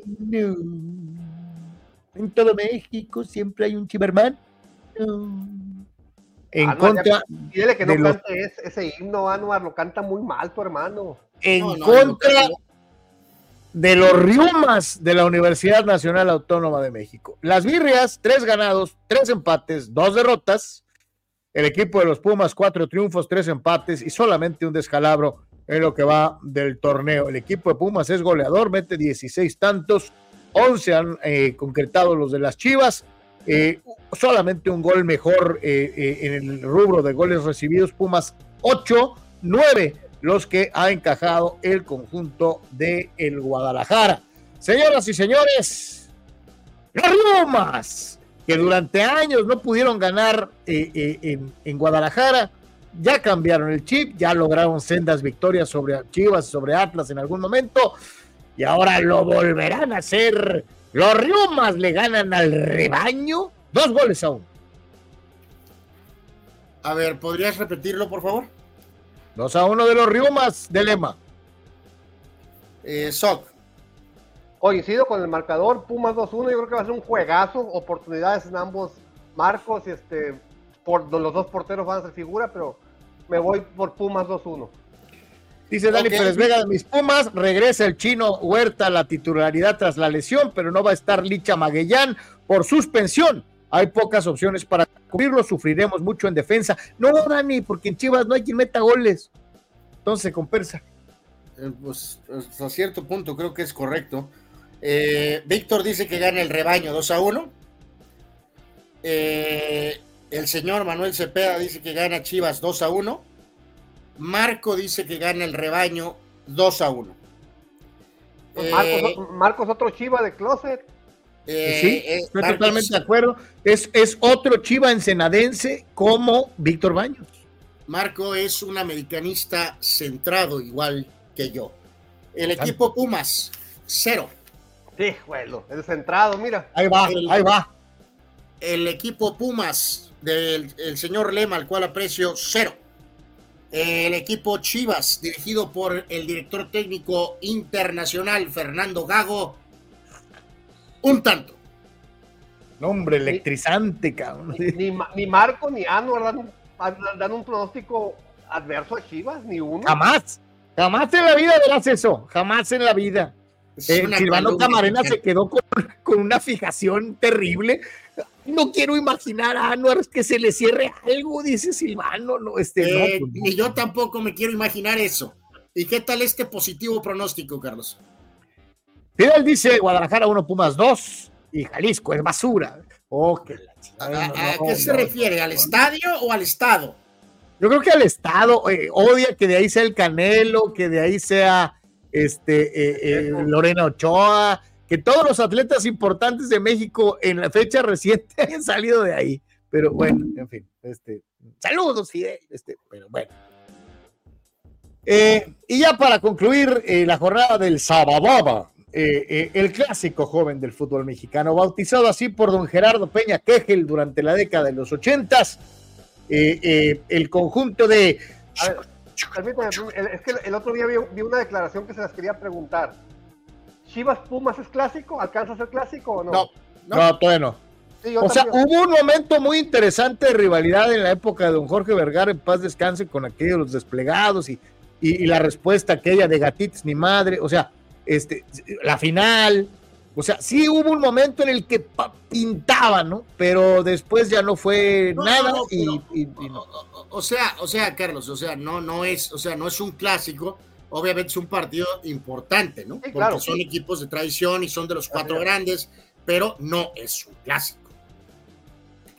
Ah, ya explica Fidel, dice, oh, dice, odio a las chivas y, al, y también al estado de Jalisco. Ok. Uy, ya se los llevó a ustedes también ahí entre las patas. Ya, ya ni dije nada por eso, so que arrasó con nuestra tierra sin ninguna contemplación. Y luego Man- Manny Cepeda, Chivas Pumas es solamente rivalidad. ¿Sí? Una importante rivalidad de equipos de envergadura, Chivas tiene sus dos clásicos, ¿no? América y Atlas. correcto. Y Nada América más. tiene eh, Chivas. América, América tiene, América tiene ¿no? 16, 16 clásicos. Todos los otros tienen su clásico contra el América. Sí, señor. Señores, señores, señores, decía. Cruz Azul, la máquina azul, este, enfrenta nada menos y nada más que las gloriosas. Uh, al equipo más ganador de liga, más ganador de copa, más ganador de CONCACAF, más ganador de Interamericanas. Las Águilas. Ah, perdón. Y actual campeón del fútbol mexicano, las Águilas del América. Eh, el América le gana al Cruz Azul tres goles a uno. Tres a uno. América sobre Cruz Azul. 3 a 1 América. Sí, señor. Sócrates. Fíjate que yo creo que este, en este juego el América no llega bien. No estoy abriendo el paraguas, ¿eh? estoy haciendo un contexto. No llega en su mejor momento. Cruz Azul es super líder. eh, hay que recuperar jugadores. Entonces yo creo que el América no va a tener el tope de su rendimiento. Por eso mi pronóstico se va a quedar un poquito corto y nada más voy a decir 3-1 América. Ah, bueno. Nada más un poquito corto, 3 Sí, 1. o sea, no va a ser el 7-0 al que estamos acostumbrados, va a ser nada más un 3-1. Wow. Eh, hay mucha arrogancia. Anuar, acuérdate que los de Cruz Azul nomás ven amarillo y se les reblandecen las patitas y se les abre la cajuela. Bueno, dice el señor Víctor que es un empate, es una victoria del América 2 a 1. Eh, Manuel Cepeda dice que gana Cruz Azul 3 a 2. Qué raro que el señor Cepeda diga que va a perder el América. Eh, confirmo lo de Marco. América 2, Cruz Azul 3. Ay, Marco, ahora sí ya. Sí, ya, ya, ya. Ahora sí, Marco, ya, cha- ya chafeaste, ¿eh? Ya Eh, ya chafeaste gacho, pero bueno, este, en fin. El partido, señoras y señores, va a terminar en un decepcionante 1 Ahí va otro, ahí va otro. Ah, Sócrates, prepárate para la barbaridad. Empate a 1. Ah, pues, decepcionante. no puede dar un pronóstico ganador al América, el señor. De, decepcionante partido, empate a uno. Eh, América empata en la etapa final del juego. Fidel dice América 0, Cruz Azul 1, vía error del Kevin Álvarez, el crack de calidad europea. Este, Santo Dios. A lo mejor ni juega Kevin. Y Gerardo Atlista López. Se, equivocó en la tribuna, ¿no? Y Gerardo Atlista López me levanta un infundio. Destilando humildad y sencillez, el muro pintado de amarillo. Pues, ¿qué querías, fulano? Que dijera que va a ganar la truculenta maquinaria. Nada que ver. Domingo 25 de febrero, agárrense señoras y señores, en la tierra del chorizo verde, en la tierra del grupo Atlacomul, en la tierra del Milusos. Sí, señores, los Diablos Rojos del Toluca están empezando a, a lo escuincle de caliente, es decir, el grupo Juan. Eh, hasta el momento de la radiografía numérica, es espantoso no conoce la victoria, suma cuatro empates, tres derrotas el proceso, ha anotado solo siete goles y ha recibido once. El conjunto toluqueño, tres victorias, cuatro empates, una derrota, 17 goles anotados y 11 recibidos. Es espantoso tener que decirlo así, pero eh, los tres goles anotados en Pachuca van a ser anecdóticos eh, Cholos, ese pequeñito paso que dio hacia adelante, anotando goles como visitante, lo va a perder. Va a meter uno, sí, sí va a meter uno, pero Toluca va a ganar el juego 3-1. Toluca, tres tantos contra uno. Señor Sócrates. Bien, este, yo de hecho cuando mandé mis pronósticos estaba en duda de cuál de los dos marcadores enviaba.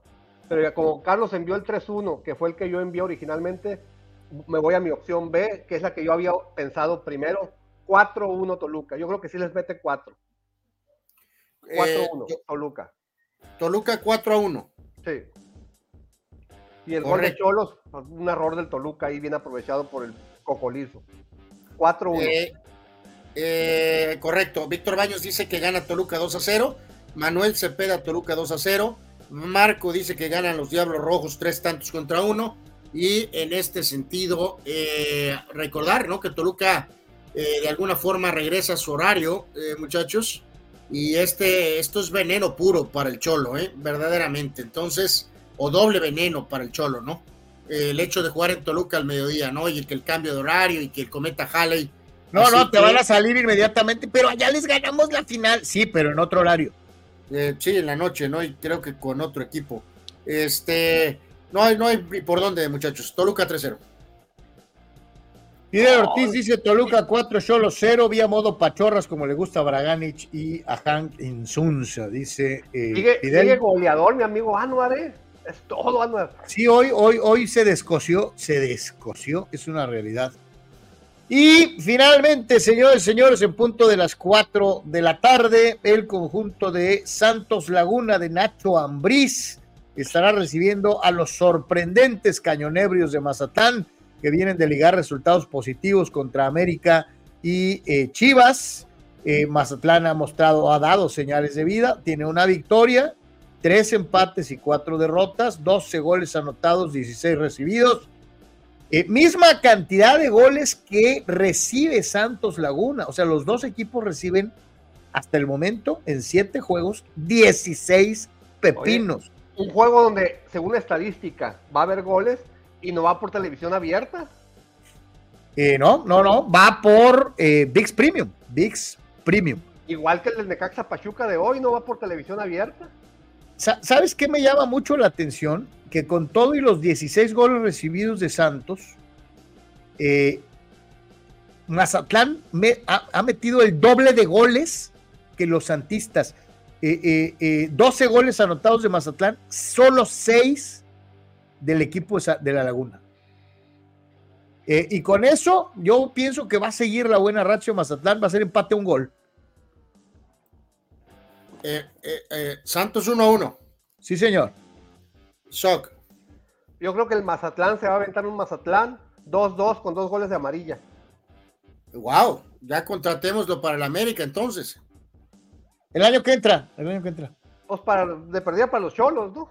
Híjoles, no, aquí va a llegar y va a meter un gol en, 30 partidos. Eh, Víctor dice que gana Nachito Ambriz 2 a 1. Eh, Manuel Cepeda dice que el Mazatlán poderoso ganará 1 a 0. Marco dice que empate a 1. Y bueno, pues me imagino que van a empatar. Y pues para ponerle ahí una cereza en el pastel, Santos 3, Mazatlán 3. Ay, cabrón.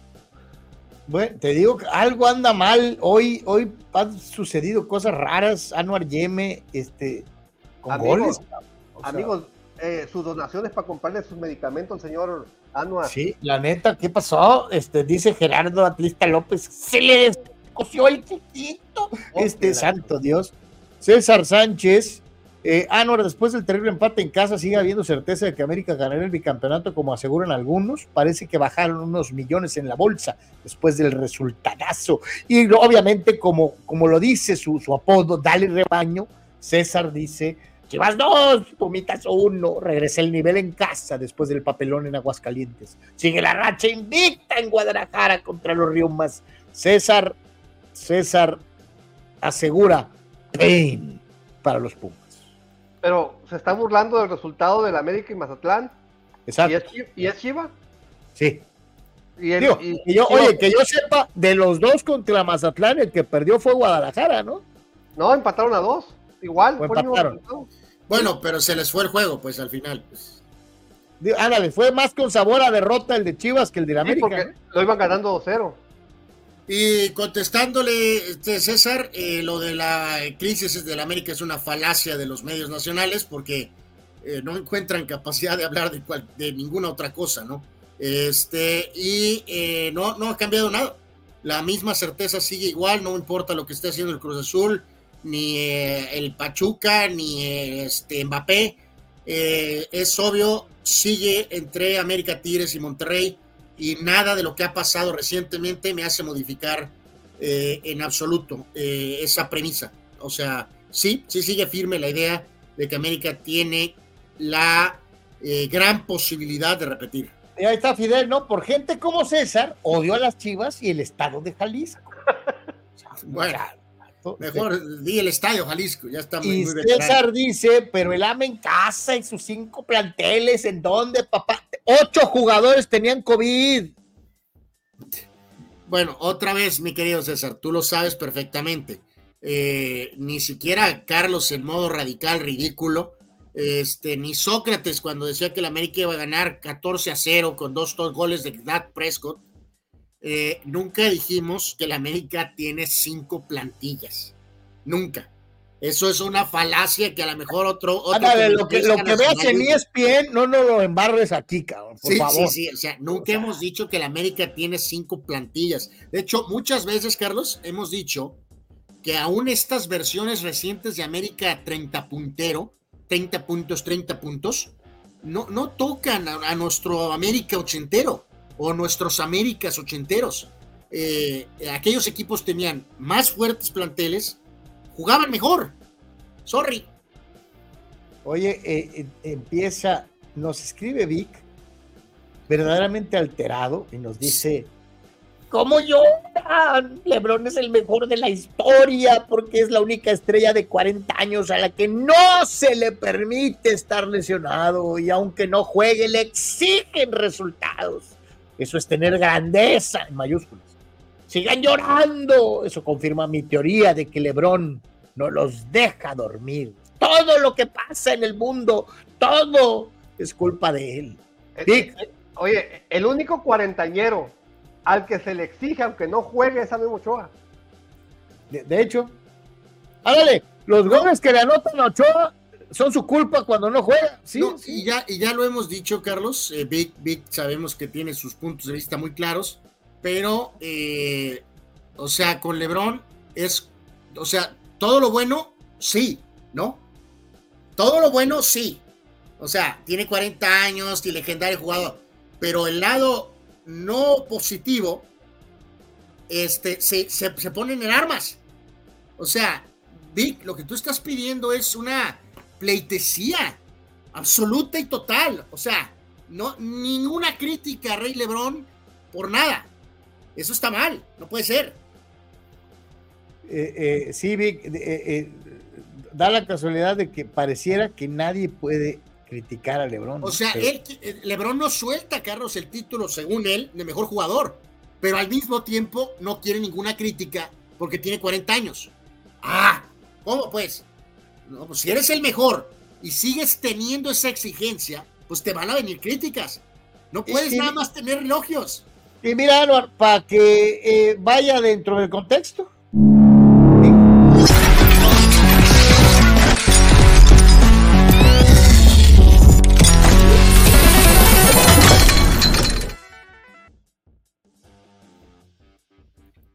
Y pues sí, mi querido Vic, este, pues tú decías que, que, no, porque cómo lloran, ya lo sueñan. Este, eh, ayer ni jugó el vato, eh, y, y, es un partido de esos en los que dices tú, desde ayer lo decíamos, supuestamente estaba tocado y aprovecha la circunstancia, curiosamente contra su némesis eh, Stephen Curry y contra los Warriors, que son equipos muy similares en nivel en esta temporada. Y pues sin jugar LeBron, los Warriors pues le ganan a los Lakers y ya empieza otra vez a darse esta situación de, de qué tan ¿Qué tanta fe le puedes tener a los Lakers para trascender cuando dan una de ganan tres seguidos y, ya son los mejores, ¿no? Y luego pierden dos y ya son los peores. O sea, ¿cuáles son los verdaderos Lakers, Big?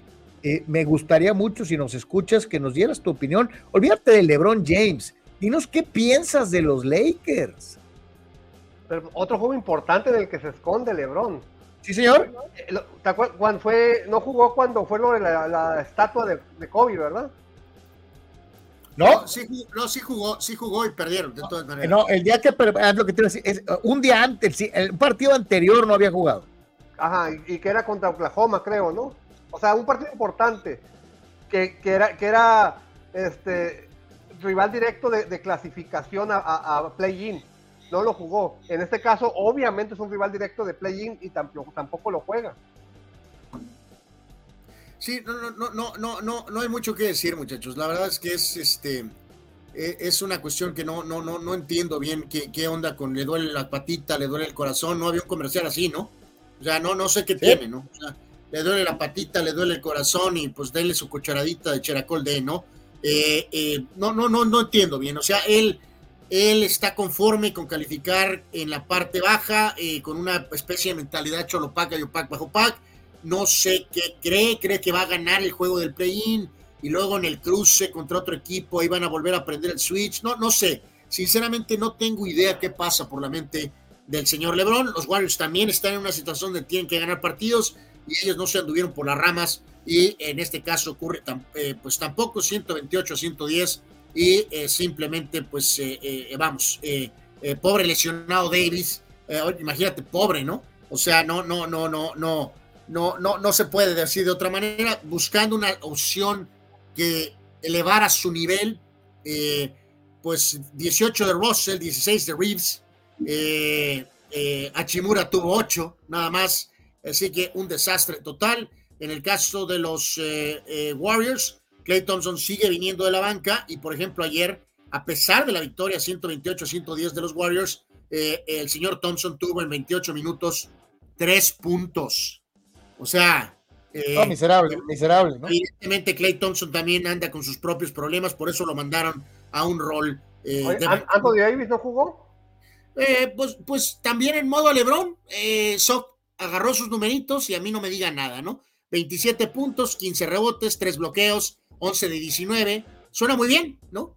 27 puntos, 15 rebotes, 3 bloqueos, 11 de 19. A mí ni me volteen a ver, ¿no? Yo hice lo que yo tengo que hacer y a volar, ¿no? Y qué bueno que lo dijiste, les tocan los Spurs, que nomás han ganado 11 juegos en todo el torneo. Eh, sería el colmo que los Lakers hoy no ganaran. Eh, y obviamente, si entra LeBron y pone 35 puntos y baja 12 rebotes y da 10 asistencias, van a decir, oh, triple, triple, triple, triple, triple doble de LeBron. Este, lo va a jugar Anthony Davis con todo para demostrarle al, novato quién manda y se va a entrar un juegazo, vas a ver. Pero con los Warriors no. Y yo creo que aquí, creo, señores, creo que LeBron ya está resignado. eh, porque Dallas ahorita es el sexto que califica directo, tiene 33 victorias, séptimo es Phoenix con 33, luego Sacramento tiene 32, los Lakers 30 y Warriors llegó a 28 triunfos en el puesto 10, ¿no? Que es donde está el play-in. Eh, Utah tiene 26, que es el puesto 11. No va a cambiar eso, muchachos. O sea, Utah no tiene la capacidad para poder alcanzar a los Warriors ni a los Lakers tampoco. Y creo que LeBron sabe que aunque ahorita hay una diferencia de tres partidos entre Lakers y Sacramento, entre el 9 y 8, eh, creo que él sabe que no les da para poder alcanzar a Sacramento. ¿eh? A menos que Sacramento colapse, que no creo que pase. Eh, entonces él sabe que está en ese rango de 9 y 10 y directamente el rival los Warriors. Por eso este de ayer era importante. ¿Por qué no forzar hoy, ayer, perdón, y descansar hoy contra San Antonio en casa? Si juega hoy. Fíjate, dice, dice Omar Stradamos, el Chapulín Lebron ya, ya se hizo un baquetón como los vatos que piden aumento en su chamba y en cuanto se los dan se tiran a la milonga, ¿no? O sea, este, no hace un esfuerzo extra, no se nota un esfuerzo extra, aún siendo una leyenda. Silvano Camarena, Raúl Vicente Amarilla volverá a notar con el Mazapán. Dice, ya lo vi en el América, si se va a Little Head a la MLS. O sea, para Silvano Amarilla sí se iría al América de acuerdo a su óptica. Este no se llama Raúl Vicente, ese era el otro, el que mencioné ayer, pero se apellida Amarilla.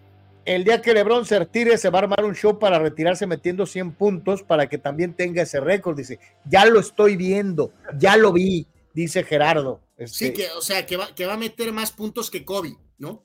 Para, para también tener esa, esa especie de, marca, ¿no? Eh, de alguna manera. Eh, Carlos Sócrates, aquí rapidísimo nos pasó esta Abraham esto.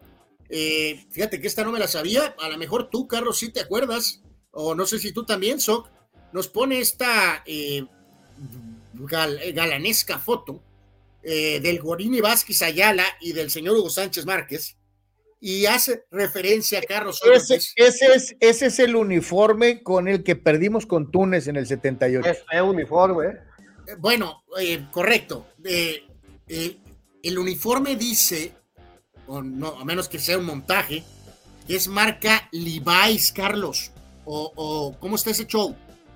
Ah, fíjate que yo no me acuerdo del detalle, pero podría ser, fíjate, del lado izquierdo a la altura del pecho, eh, pues sí parece la, marca de Levi's. Ajá, al lado izquierdo de nosotros, al lado derecho de ellos, ahí dice Levi's. Ah. Entonces, esa sí no me la sabía, para que veas. Eh, habrá que darle una El Bonini que en ese partido falló un penal. Bueno, santo Dios. Fue culpa de Levi's, yo creo. sí, a lo mejor perdieron porque estaban jugando con ropa de mezclilla, pues. Ándale, les pesaba demasiado el, uniforme, ¿no? Y, dice Marco Domínguez, en efecto, la marca Levi's los vistió en el 78. ¡Wow! Esa no la sabía. Así que, Abraham, buena, literalmente todos los días se aprende algo. ¡Wow! ¿Y, y siguió este haciendo ropa deportiva Levi's? No me acuerdo. No, Gerardo, pues, Gerardo Atlista López dice, pero parece trajes de baño. Pues sí, los, shorts de aquella época. No, yo no tengo, no me acuerdo de ninguna de, que Levi's haya eh, tenido eh, patrocinio deportivo de, de, ningún tipo en otro deporte. Eh, no lo sé, es algo increíble, es algo único, supongo. No, no, nomás en el fútbol, también en el box. Antes usaban los, los pantaloncillos cortos, a medio muslo. Dice Carlos Tapia, sí, son marca Levi's, este, dice el buen Charlie. Este, pues sí. Y que conste que no nos está patrocinando esa marca, ¿eh? Oye, por raro, por raro, por raro que sea, y es, es que es inusual. Yo no me acuerdo de otra, de otro caso de ropa deportiva en un evento internacional que sea Levi's, ¿no? Pero, Oye, pobre Levi's, ¿no? Me imagino que pusieron su feria y la recompensa fue ridículo último, internacional. Último lugar del mundial. Lugar, ¿no? último lugar del mundial. Ya no le quedaron nada de... Vámonos al resto de, la jornada de NBA. Sí, el regreso del básquet ayer, eh, Boston le ganó a Chicago 129 a 112, el beisbolista Derek White con 28, ya lleva varios partidos en fila eh, con, muy buenos números este jugador White. Eh, Sacramento le ganó a San Antonio, de Aaron Fox con 28, ganó Sacramento 127 a 122. una línea descomunal ayer de Jokic, muchachos, ante la miseria que es Washington. Yo creo que Sonkis le gana a los Wizards eh, Denver 130-110, Jokic triple doble, pero, eh, pero icónico. 21 puntos, 19 rebotes, 15 asistencias y se fue perfecto en tiros de campo. Wow. Perfecto en tiros de campo. O sea, verdaderamente miserable lo de lo de lo de Washington. Eh, hemos hablado algo de Detroit, pero Washington es No, carnal, es que eh, eh, de perdida Detroit tuvo equipos históricos sensacionales. Los Bullets, después los Wizards, siempre ha sido un equipo de relleno. Sí, salvo un par de campañas por ahí donde, donde disputaron el título y ganaron uno, de hecho. Jokic tiró 10 de 10 en tiros de campo. 21 puntos, 19 rebotes, 15 asistencias y se fue 10 de 10 en tiros de campo. Santo Dios, los Wizards Sox. Eh, eh, Doncic tiene el número de los soles de Phoenix. Este es un posible duelo de playoff. Mavericks 124 a 113 a los Suns. Doncic con 41 y 11 asistencias. Sara, eh, Pistones perdió con Pacers 129 a 115. Tavis Gilburton con 25 puntos y 13 asistencias. El Thunder le puso una tunda a los Clippers 129 a 107. Otro partido de más de 30 Oye, ¿qué, puntos. qué onda con los Clippers? De repente parecían imparables y ya últimamente han tenido sus, sus resultados así. Pues sí, este o sea, tipo, están ¿eh? en la parte ahí de arriba, pero queda muy claro que no son un equipo eh, que va a poder ser ultra superior, Carlos, ¿no? Le van a tener que batallar cañón, eh, definitivamente, ¿no? Eh, y probablemente Oklahoma es uno de sus equipos. Eh, Alexander, otro juego de más de 30 puntos, anotó 31. Los Pelícanos están jugando bien. Sion Williamson parece hasta más delgado. 127 a 105 a los Rockets. Williamson con 27. Triunfo de Nueva York ante Filadelfia. Filadelfia está perdido, no tienen Embiid, está lesionado. Se fue al Toledo, al tole, el toilet todo, ¿no? Eh, gana entonces Nueva York 110 a 76. Eh, Orlando le ganó a Cleveland 116 a 109. Triunfo de Toronto ante Brooklyn 121 a 93. Y en el último encuentro de una jornada completa de NBA, eh, Charlotte le ganó a Utah 115 a 107 con 26 de, eh, de, de, en este caso de, de Bridges, eh, que fue el hombre que fue la diferencia para Charlotte. Dice Fidel Santos Mazatlán 1-1, ya que los dueños de los dos, dos equipos me caen gordos. César Sánchez. Lo raro es que le ponen a Pachuca y pierde. O sea, al, o sea, alguien que compita. Veremos con el Cruz Azul, hablando del América. Supongo que deben ganar y golearlos. O un empate es bueno. No, yo ya dije que al América le va a ganar a Cruz Azul porque son clientes, mi querido César. Entonces, este, eh, eh, no hay de otra. Juan Antonio Pitones, Washington tiene unos equipos rellenazazazazos o malmirados por todos. Tienen menos un campeonato y en la NBA no cualquiera es campeón. Hablando pues de los, de los Bullets, de los Wizards, eh, que sí, pues oye, si en la NFL hasta los Santos de Nueva Orleans tienen un título, Juan. O sea, ganar uno, pues cualquiera, pero repetir. Los, los, los, los ex Redskins también. Pero fíjate, y... lo que era el equipo de americanos sí era de respeto. Este, sí, claro. Sí, por supuesto. Este, eh, eh, el de básquet siempre ha sido una miseria, siempre, siempre desde que me acuerdo. Este, pues en fin. No, nos, comparte, nos, comparte, aquí Carlos Tapia eh, de complemento, Carlos, Sócrates amigos. Pues ahí está. Eh, nuevo uniforme mexicano Levi's. Y Oye, curiosamente. ¿qué tal, el, ¿Qué tal el afro de Hugo? Eh? bueno, pues sí. En la parte superior, ahí dice algo todavía más extraño. Dice diseño de José Antonio Roca. Ándale, pues. Está muy feo el uniforme. Bueno, si el uniforme está feo, shorts y camiseta, las medias están horribles. Así Eh, que ya sabemos quién son, diseñó de hecho, son medias, medias verdes con tres listados, dos en rojo y uno en blanco. Qué feo están todos los uniformes. Espantoso, sí, sí, muy feo. Oye, si lo diseñó el Mister en paz descanse, ay, joder, ¿no? Totalmente. Manga totalmente. larga, toda blanca hasta el final, dos otras dos rayitas. No, no, no, no, está horrible. Sí, sí, está espantoso el uniforme. Digo, más allá de que ya sabemos los resultados con ese uniforme, no tiene nada que ver el uniforme. Es el, un desastre. El escudo mal puesto. No, Dice no. Abraham, imagínense qué joda le pegaron a Levi's con ese papelón en el Mundial quedando último lugar, hasta en los osos los vendieron de tan devaluados que han de haber quedado. Omar Ramos dice que parece uniforme de Portugal y no de México. Abraham Mesa eran de esos shorts que no podías ni bailar o brincar porque te ahorcabas o se salían las amígdalas. Fíjate, Abraham, lo que son las cosas. Fíjate lo que son las cosas. Yo jamás me sentí cómodo con los calzones largos al estilo Jordan. Yo me acostumbré durante años a jugar con shorts. Shorts, shorts. Este, eh, o sea, es cuestión generacional, ¿no? Este, eh, a mí, me, yo sentía que todo, todo se movía y todo bailaba con, con, los, con las bermudas tipo Jordan. Este, yo sentía que. Santo Dios. Como la época de, de, de, de, la portería de, que nos tocó de jóvenes, este, por los porteros que estaban de moda, incluyendo a Celada, las, las sudaderas de portero eran sudaderas gruesas hasta, hasta toda la manga y con coderas incluidas. Sí, esas, sí, eran, sí. esas eran las sudaderas de portero. Y ahora los porteros porteran con camiseta manga corta. Ajá, ajá. Sí, se ha cambiado. Y yo te digo, yo no sé si tú te sentías eh, más cómodo o si te tocaron shorts, shorts, o ya jugabas con, te tocó jugar con bermudas. Este, a, a, mí me tocó jugar con las dos y la verdad a mí se me hacía muy incómodo el calzón largo, a, a mí. Este, eh, pero es cuestión de, de, eras, ¿no? Oye, ya ni mencionar, Anuar, a, a los calzones al estilo Iverson, ¿no? Eh, no, no, no, pues esto eran más, más guangos, más flojos. Flojísimos. No, de hecho, en el básquetbol y... también, antes los shorts estaban muy arriba, muy, muy, muy hasta medio muslo o más arriba de medio muslo, los de básquet. Ve, ve, ve las fotos de los eh, Celtics Lakers y son shorts, shorts. ¿Sí? O sea, este.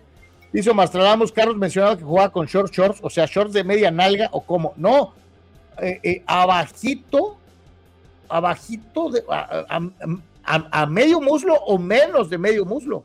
Así eran los shorts, o Mastradamus. Eran shorts, este, no eran bermudas, pues. Eran totalmente diferente. Dice eh, Abraham Mesa, los de la era Jordan aún pasaban, pero los de Iverson sí eran una exageración ya parecías cholo, dice Abraham. ¿no? Eh, bro, eh, platicas de con Sock, de box o con Sonkis y ahorita eh, I'll be back. Sí, sí. Y precisamente nos vamos a ir con eh, el equipo de básquetbol de la, de, la, de la región. Ayer les decíamos. Hablando de shorts. hablando de shorts.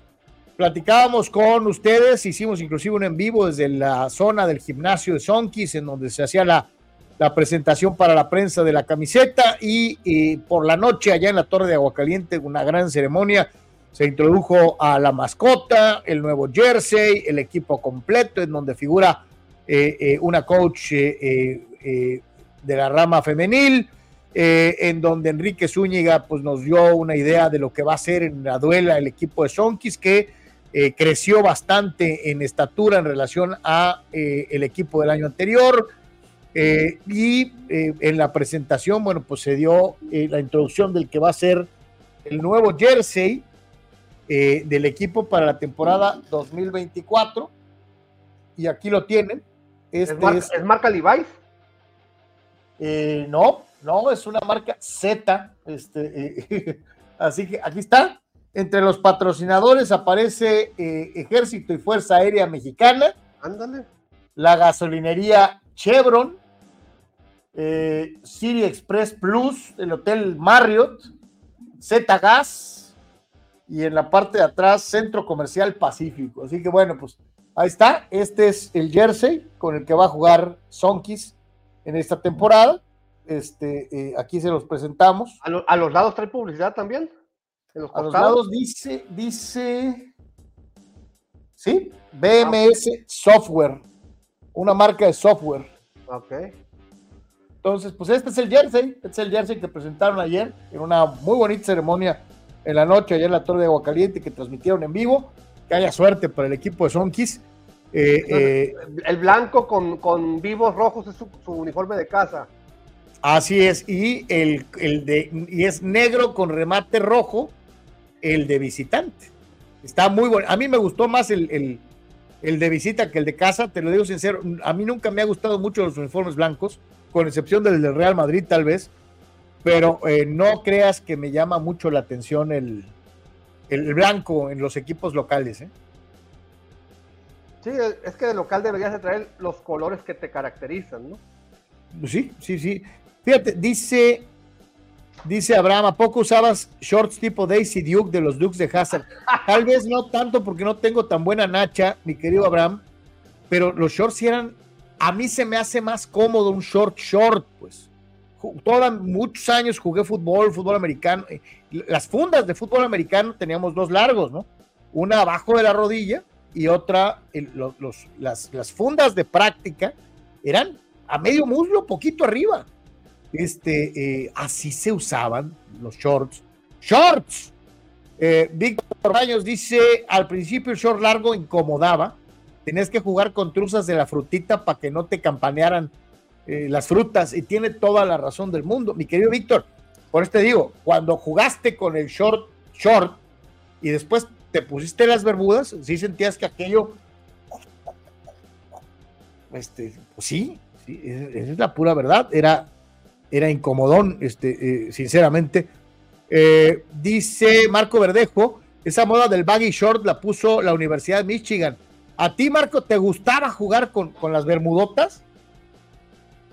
A mí se me haría muy... Yo me acuerdo que sentía que me atoraba cuando jugaba, con, sobre todo con esos baggies, era, hijo era muy incómodo, muy, muy incómodo jugar eh, eh, con, con, las bermudas muy largas y guangas, no, hombre, era una friega. y aparte que, que muchos basquetbolistas empezaron a usar tallas más grandes de lo que, de lo que a ellos les correspondía. Sí, pues lo que decía Abraham, que parecía cholos, este, o sea, eh, en fin, pues ahí está lo de los Sonkis. Vamos a escuchar lo que platicábamos con, con, con, la gente de la directiva de Sonkis. Es Alberto Camacho, el gerente deportivo del equipo de Tijuana hablando de lo que podemos esperar de eh, los burrocebras para la ya inminente temporada de, eh, de los Sonkis.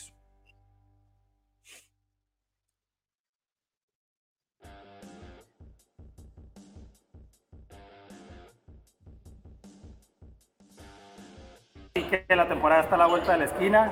En dos semanas estaremos debutando aquí el primero de, de marzo contra Ciudad Obregón y esperando empezar con el pie derecho.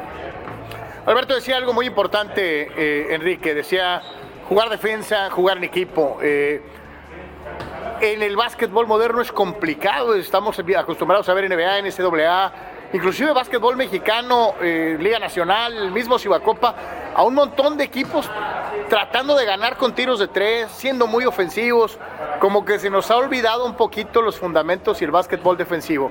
¿Cómo ves el plan de Enrique de volver un poquito a las bases? Realmente Enrique es un, entrenador que tiene los conceptos FIBA muy arraigados porque él, él, él sigue mucho el básquetbol serbio y el, el básquetbol de España y queremos tener un equipo más organizado y ordenado. En la, en la, parte técnica y táctica, él busca jugar en equipo. Eh, yo, yo, desde mi parte, yo les he dicho a los muchachos que unidos somos más fuertes y que ese pase extra eh, nos, nos, va a dar más ventaja soltar la bola al compañero que esté mejor posicionado para hacer un buen tiro. En tu situación particular, platícanos cómo desde la oficina de la gerencia se ha construido Tijuana Sonkis 2024. Mira, desde. Mira, tengo en mis manos toda la responsabilidad de armar un equipo ganador y competitivo, y sí, así lo he hecho. Como te lo he mencionado en otras ocasiones, soy un director deportivo de la ciudad, que siento los colores y que tengo muy bien puesta la camiseta.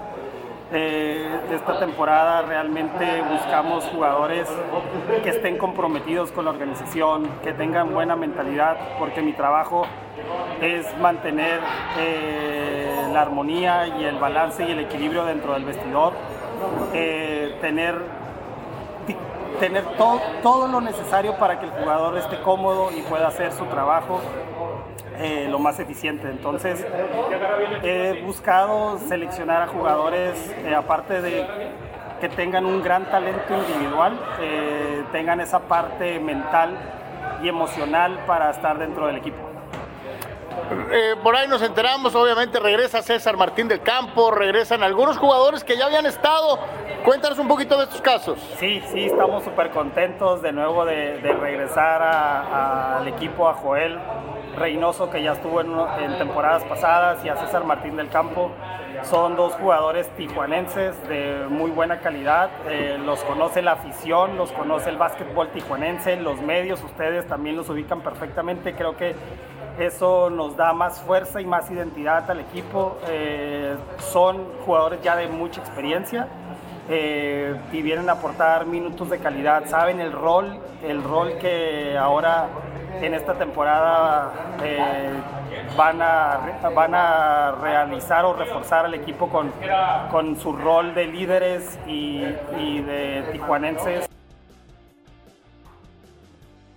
Que eso siempre va a ser importante, ¿no, El hecho de que tengas jugadores identificados con la base del deporte en cuestión en la ciudad, ¿no? Sí, por supuesto, eh, jugar que en realidad eh, trascienda lo que significa jugar en casa. Jugadores que se formaron en Tijuana, que están identificados, como dice Alberto, por, por la afición, por el grupo de, de gente que practica y se ha desarrollado en el básquetbol de Tijuana y, y sí estoy de acuerdo, le aparte de que le das identidad, le das este, herramientas que, con las que puedes sacarle ventaja al equipo que quizá otros equipos no le puedan dar a sus jugadores locales. Y es precisamente uno de esos jugadores locales, César Martín del Campo, con el que tuvimos oportunidad de platicar eh, eh, durante la presentación de lo que fue el equipo tijuanense el día de ayer. Este César Martín del Campo.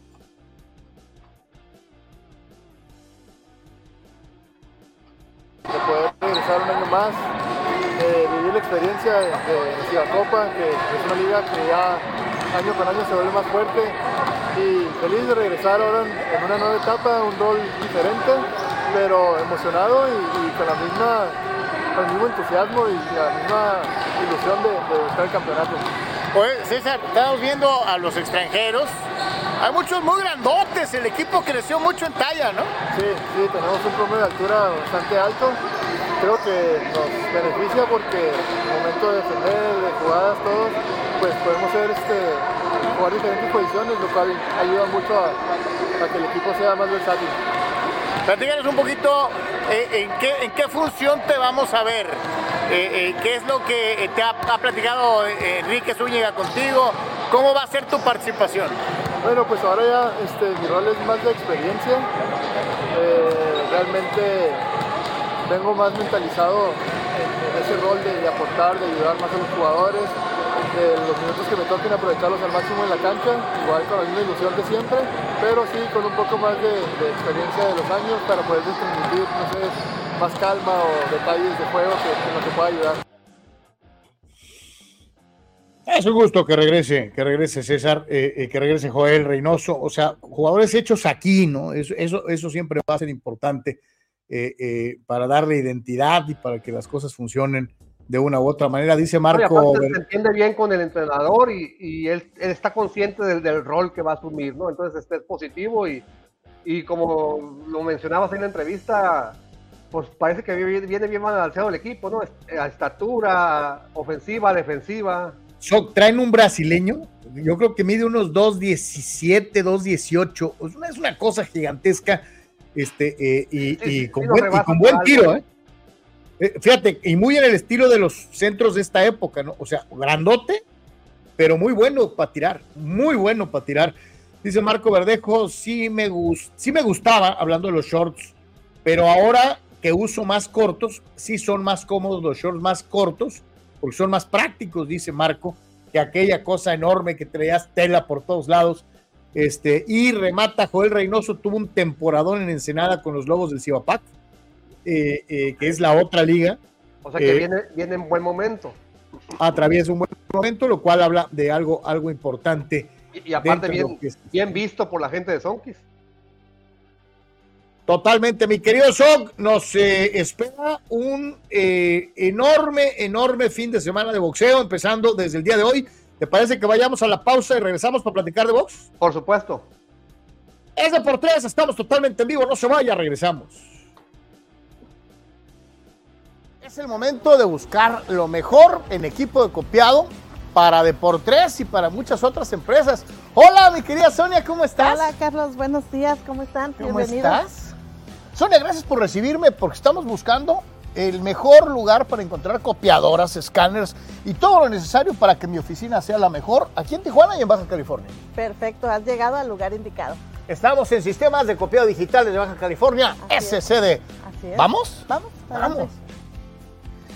Híjole, Sonia, de veras dijiste que tenían equipo para todas las oficinas. Así es, nosotros podemos apoyar tanto una pequeña oficina como una empresa con sus grandes capacidades. Y no va, a quedar, no va a quedar con las ganas de preguntar. Y si mi oficina es pequeñita, a lo mejor me da pena y pienso que no puedo pagar. Hay para todos los gustos y precios, Sí, ¿no? Claro que sí, nosotros podemos apoyar con un arrendamiento mensual, este, también con precio por imagen. Depende de la capacidad que estén procesando, nos podemos ajustar. O sea que, amigo, ¿qué estás esperando? Todo en SSD es al alcance de tus capacidades en copiado, escaneo y lo que necesites.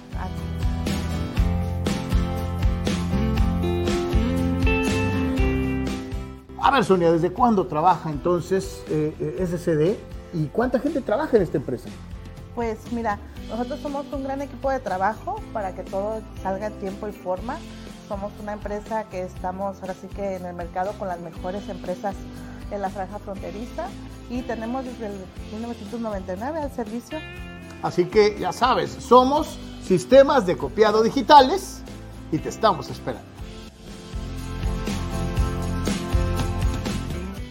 Así que para ti que tienes una pequeña, mediana o gran empresa, la mejor opción en copiado y digitalización de tus documentos la tienen en SCD. ¿En dónde los contactamos, Sonia? Bien, nos pueden contactar por medio de WhatsApp al celular 664-108-6285 o bien al correo electrónico de pagos arroba nuestras siglas scdtoshiba.com. Somos SCD. Somos SCD. Somos SCD. Somos SCD. Somos SCD. Sonia, muchas gracias por habernos invitado a las instalaciones de Sistema de Copiados Digitales. Gracias a ustedes por habernos acompañado y esperamos muy pronto estarles atendiendo. Somos SCD.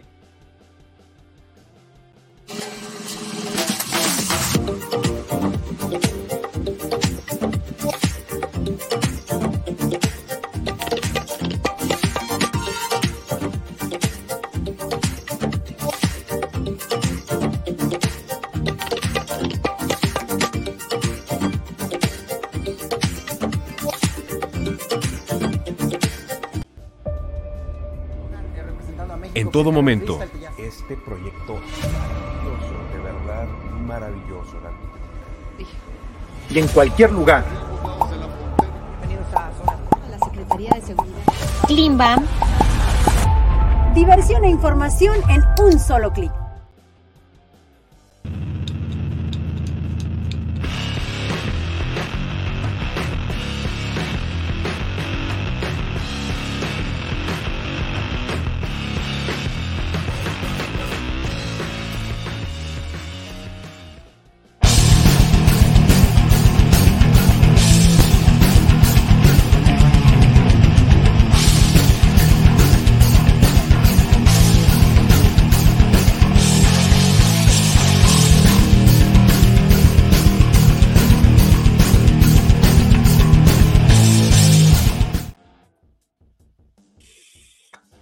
Deportes, señoras y señores, y vamos al mundo del boxeo. Decía el buen Soc al principio de la emisión que hay cualquier cantidad de eh, actividad a lo largo y ancho, no solamente de México, sino en diferentes partes del mundo.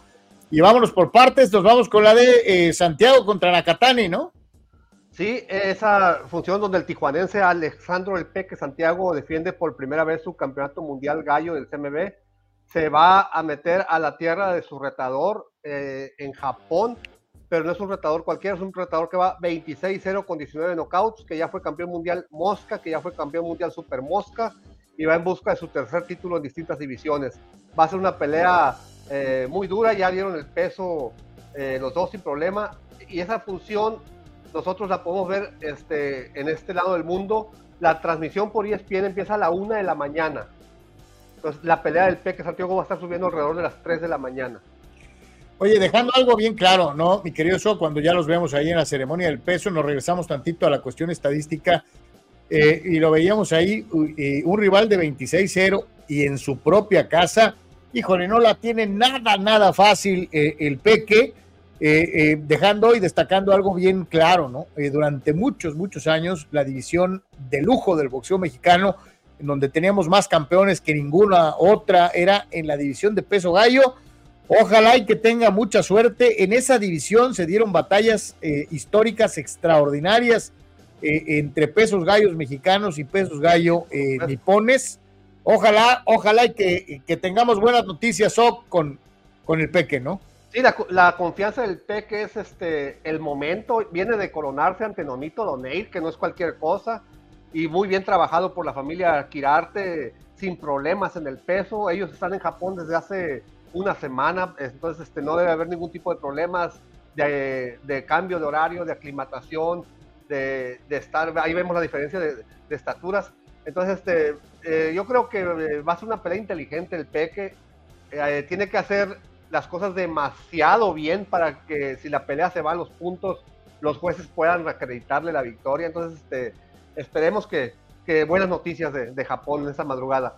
En esa misma... Mucha, mucha gente decía que en Japón solamente ganabas de, por nocaut. Sí.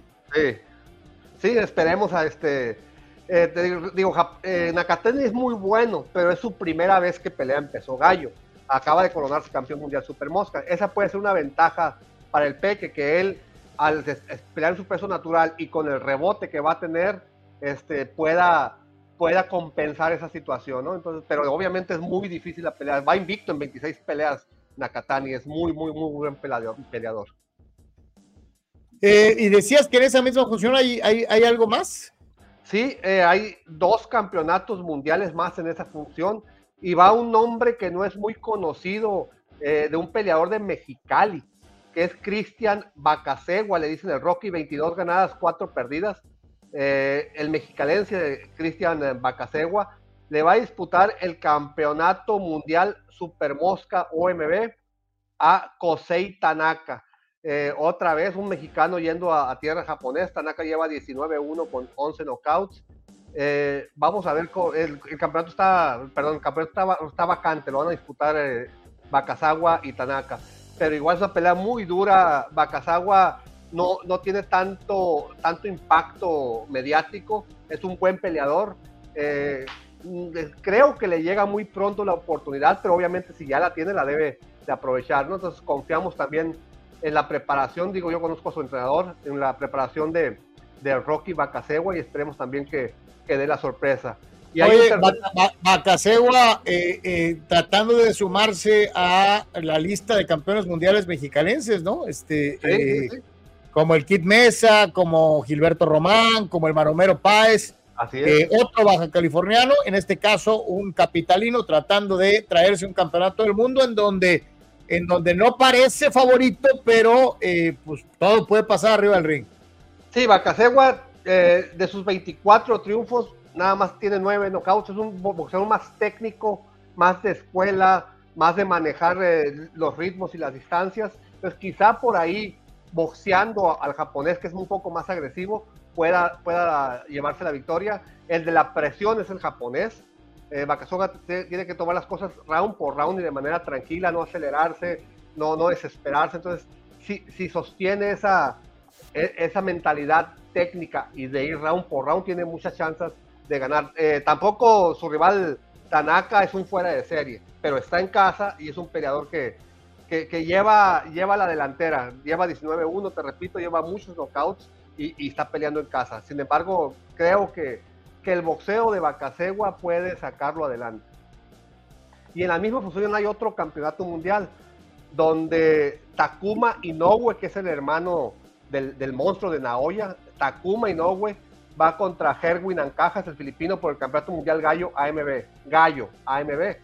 Eh, eh, la función del, del P que es Gallo CMB. Es, decir, la tirada de los japoneses es que se coronen eh, que Nakatani le, le, quite el título a Santiago y que Inoue le gane a Ancajas para hacer una unificatoria entre japoneses. Esa es la tirada de ellos.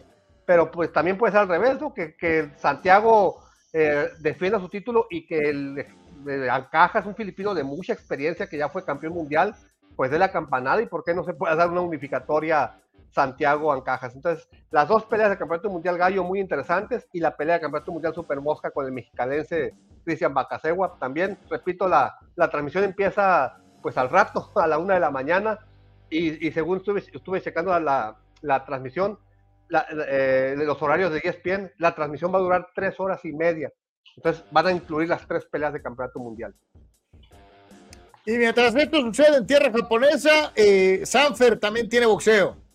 Sí, Sanfer tiene función en Mérida y uno de sus prospectos más prometedores, eh, que es Yair Frank, es un gran noqueador, peso mosca chiquito, pero va contra su rival de mayor experiencia hasta el momento, que es el nicaragüense Carlos Buitrago, que ha tenido cinco oportunidades de disputar el campeonato mundial, no se ha podido coronar, pero se ha enfrentado a lo mejor de su división. Tiene 38 ganadas Carlos Buitrago, 11 perdidas, de esas 11 perdidas, 5 peleas ante campeones del mundo. Y ahí Frank lleva 15-0 y lleva creo que una pelea nada más a 10 rounds.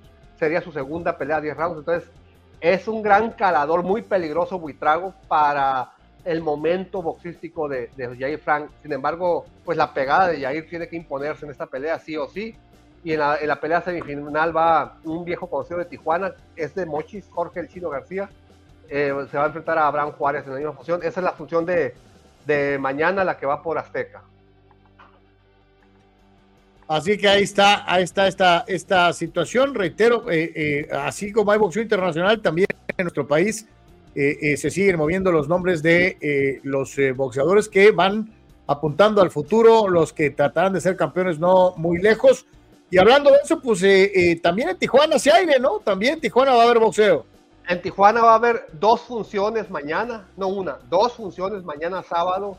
Una de ellas es en el Auditorio Municipal de Tijuana, donde la empresa YAP presenta una fusión con dos títulos internacionales en juego el Continental de las Américas de peso eh, medio entre eh, Lázaro Lorenzana, que va invicto con 12-0, contra Saulo Morales, que lleva 11-1, título continental. En la semifinal, por el título eh, plata juvenil, Manuel El Canario Cota, invicto en 11-0, contra Kevin Villanueva, que está durísimo, de mucha experiencia, 21-4 de sus cuatro derrotas, una contra el Rey Picasso. Entonces, es muy dura la prueba para el Canario Cota, para el chamaco local. Eh, se me hace que se pasaron de nivel en cuanto al calador, en cuanto al rival, pero es un campeonato del CMB. Y ahí mismo, en esa función, va a pelear Edivaldo el Indio Ortega contra el sinaloense Jesús Rendón, de mucha experiencia, un peleador de más de 40 peleas en el boxeo profesional. Entonces, las tres peleas son muy interesantes, la de Lorenzana por el Campeonato de las Américas medio, la del Canario Cota contra Kevin Villanueva por el Campeonato Juvenil del CMB y la de Edivaldo contra Rendón. Entonces, eso es mañana en el Auditorio Municipal. Esto por acá, por la zona de la mesa, pero también hay, boxeo por la Avenida Revolución. Exacto, en un bar ahí de la Avenida Revolución, también mañana. Esta es más función de prospectos, función de nuevos valores. Eh, en peso completo, el popular peleador tijuanense, el mimoso Misael Sánchez, un peleador de más de 40 peleas eh, profesionales peso completo, va contra un invicto 5-0 como es Juan Pablo de la Mora.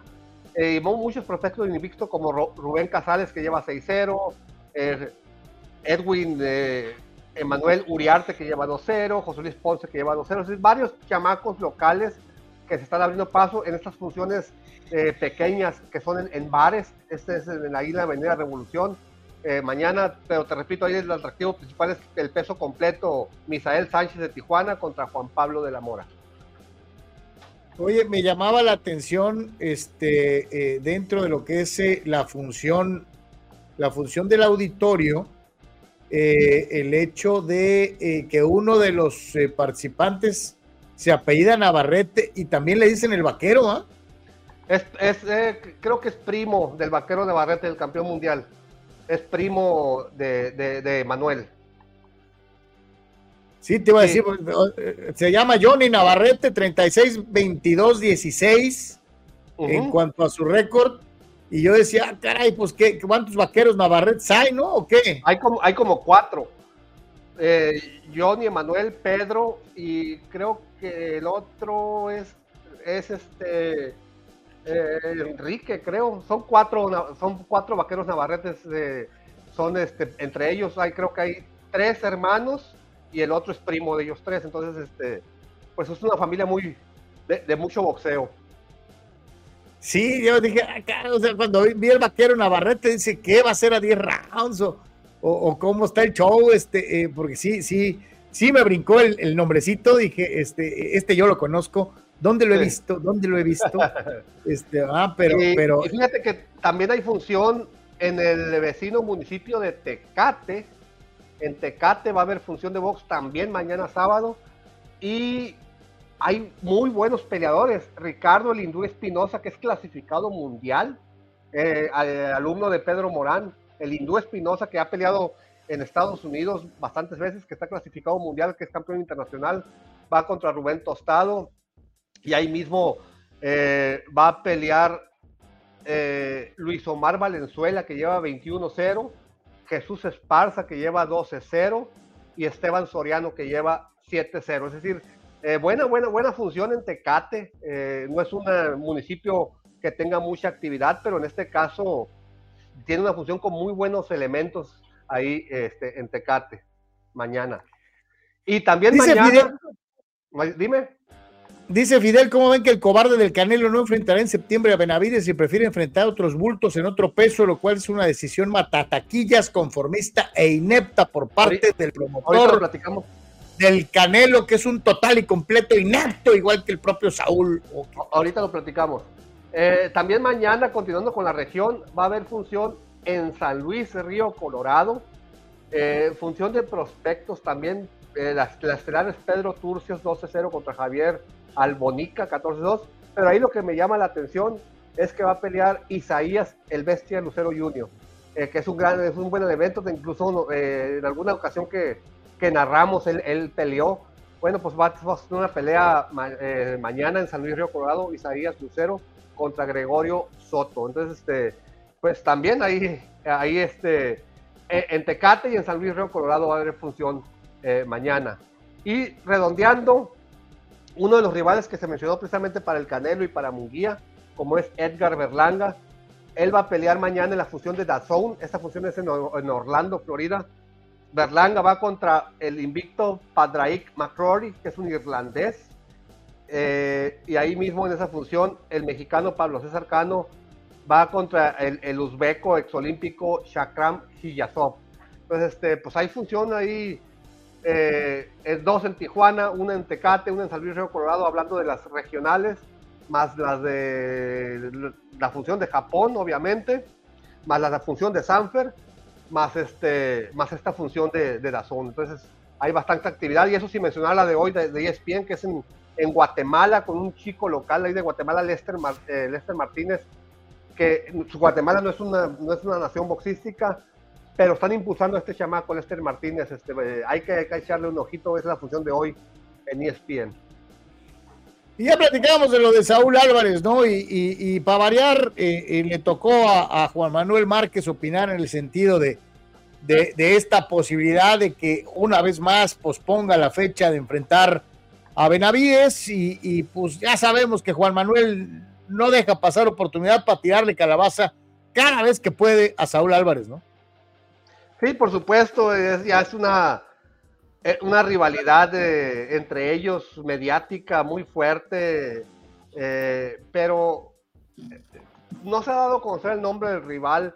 Otra vez surgió la posibilidad de Munguía para mayo, todavía no se define y lo que hizo Benavides es optar por irse a peso semicompleto y la, siguiente pelea de Benavides va a ser por el campeonato del CMB de peso semicompleto y dicen que es una eh, interino, ni siquiera va con Bivol, que es, una, es un manejo, es un acuerdo de intereses CMB, Canelo, Benavides, porque quitando, quitándolo de la ecuación, que te lo llevas a, a semicompleto, pues pones a Benavides lejos del panorama por el momento y si se corona en esta división, pues puedes enfrentarlo a Bivol o puedes ahora sí hacer la pelea de, del Canelo en otra división, ¿no? En, en, semicompleto. Que, aparte oye, que pensarían algunos, es una medida muy mañosona, muy sabrosa, ya evitas el nombre de Bivol, que ya te pegó un repaso, y te la juegas contra Benavides por ese título mundial que te falta, ¿no? Sí, aunque sea interino, de hecho, de esa manera le quitaron la etiqueta de retador oficial a Benavides. ¿Te acuerdas que estaba el retador oficial y que lo tienes que enfrentar? Bueno, pues Benavides fue, eh, es campeón mundial interino de, de, de, supermedio de la división del Canelo. Entonces, al ser campeón mundial interino ya no es retador oficial, porque ya es campeón mundial. Entonces, de esa manera ya no es retador oficial, pero en su calidad de, campeón mundial interino semicompleto, va perdón, supermedio, va a subir a semicompleto. Eh, y parece que va a pelear en, mayo por ese título interino de la 175. Entonces le queda libre el panorama al Canelo para que escoja rival. Eh, Crawford no me gustaría, a pesar de que es mi número uno libra por libra. No, no, pero ya, ya quedó bien claro eso. Eh, hubo inclusive una declaración del propio Crawford en donde dijo que lo habían, lo habían bateado, pues, o sea, que, que se no. Hizo, se hizo mucho escándalo por un post que subió el Canelo en su Instagram que dicen que es una referencia de que va a enfrentar a, Crawford. Eh, mete la foto de, una mesa de póker con muchas fichas de mil, de mil dólares, de o sea, mucho, mucho dinero en fichas. Y al fondo de la mesa se ve que dice Omaha Poker. Y Crawford nació en Omaha. Entonces dicen que ahí está el dinero, pues dicen que eso quiso decir con esa foto de, la mesa de póker, que ahí estaba el dinero para, para, para el chico de Omaha. Entonces, este, pero no me gustaría, o sea, tendría que subir tres divisiones. Crawford, para mí es el número uno libra por libra sobre Inoue, para mí. Pero no me gustaría verlo subir tres divisiones para enfrentar a, Canelo, obviamente. Entonces, este, le quedan dos nombres, Charlot y Munguía. Y, ya estamos entrando a marzo, entonces ya no hay mucho tiempo que esperar. Sí, ahí también en esta eh, propio eh, eh, en esta propia nota también le tiraba a los youtuberos, ¿no? boxeadores. Eh, básicamente, ¿no? Sí, el Canelo. O sea, o sea, o sea, Barrera, o sea, Barrera y Morales, que ya se ha encargado dos, tres veces de pegarle una exhibición tremenda al propio Juan Manuel eh, eh, a través de, de, sus videos en, en, redes sociales, ¿no? ¿no? No, pero más, más que nada a los, a los boxeadores, que al Jake Paul y ese tipo de cosas. Ok. Estaba muy molesto con esa situación. ¿Quién? ¿Quién está muy molesto? Eh, Márquez. Márquez. Márquez está molesto con la vida, creo yo. Yo también pienso lo mismo, fíjate. Este, eh, y aquí brinca Mario Cuevas, no digan lo que quieran pero, ah, del dinamita, pero al menos él tuvo verdaderas guerras en el ring, a diferencia del Canelo, que en todo su récord de peleas, en ninguna ha hecho que me ponga de pie de la emoción. Mario, pero pues, este, volvemos a lo mismo. Es que es cuestión de percepción. A ver, vamos a ver. ¿Tú te acuerdas de una racha de Juan Manuel Márquez de cuatro peleas seguidas contra campeones mundiales invictos? Sí, pero el problema es que las famosas guerras arriba del ring, las peleas de tú a tú, de poder a poder, de te doy y me das, pues sí es cierto que no ha tenido Canelo de esas. Le ha ganado a invictos y les ha ganado hasta cierto punto cómodo o controversial. Pero no ha decir como que la gente lo quiere ver en la lona y sangrando. Así lo quiere ver la gente. Sí, no, por, eso mismo te decía, digo, yo no me acuerdo de cuatro peleas seguidas de Juan Manuel contra campeones mundiales invictos. Canelo sí. Sí, claro. Sí, pues lástima, ya lo hemos hablado varias veces, ¿no? Falta ese, ese momento, ¿no? Si por ahí hubiera podido bajar a Golovkin, ¿no? Este, realmente, ¿no? En, eh, de alguna forma, ¿no? Este, pero bueno, pues no sucedió. Entonces, cuando se enfrenta a Golovkin, que es la, pelea que la gente quería ver, y la gente se esperaba una pelea de poder a poder, y hacen una pelea técnica los dos, la gente la criticó mucho también. Y obviamente el veredicto, la decisión también. Entonces, eh, tampoco con esa pelea dejó satisfecha a, la afición. Enfrentó a varios, a varios rivales que la gente, con los que la gente lo quería ver, que era Cotto, era eh, Golovkin y fue Chávez Jr. Pero las tres peleas fueron técnicas, o sea, muy fácil, y, incluso la de Chávez obviamente dominada los dos rounds muy fácil para Canelo. Entonces, este, pues sí, sabíamos que no era, no era, ¿no? Y Cotto pues estaba un poco más veterano, ¿no? O sea, digo, ya sé que los haters le, van a poner, le van a poner pero a todo, ¿no? Pero, pero si hubiera podido ganar esa, esa, esa, esa pelea, o al menos una de las tres, ¿no? ponle que a lo mejor no, no, no necesariamente en la tercera, ¿no? Ponle que, o sea, al menos hubieras tenido esa emoción de knockout, pero de todas maneras por cuestiones económicas y nombre detonó la siguiente pelea, ¿no? O la revancha. Pero se vio ese momento definitivo donde lo, donde lo bajó, ¿no? Donde lo, donde lo, donde lo noqueó. Pues no, este, y no pasó. Dice Giovanni Alcaraz, Canelo lo infló Televisa igual que a Memo Osoa. Osoa. Wow.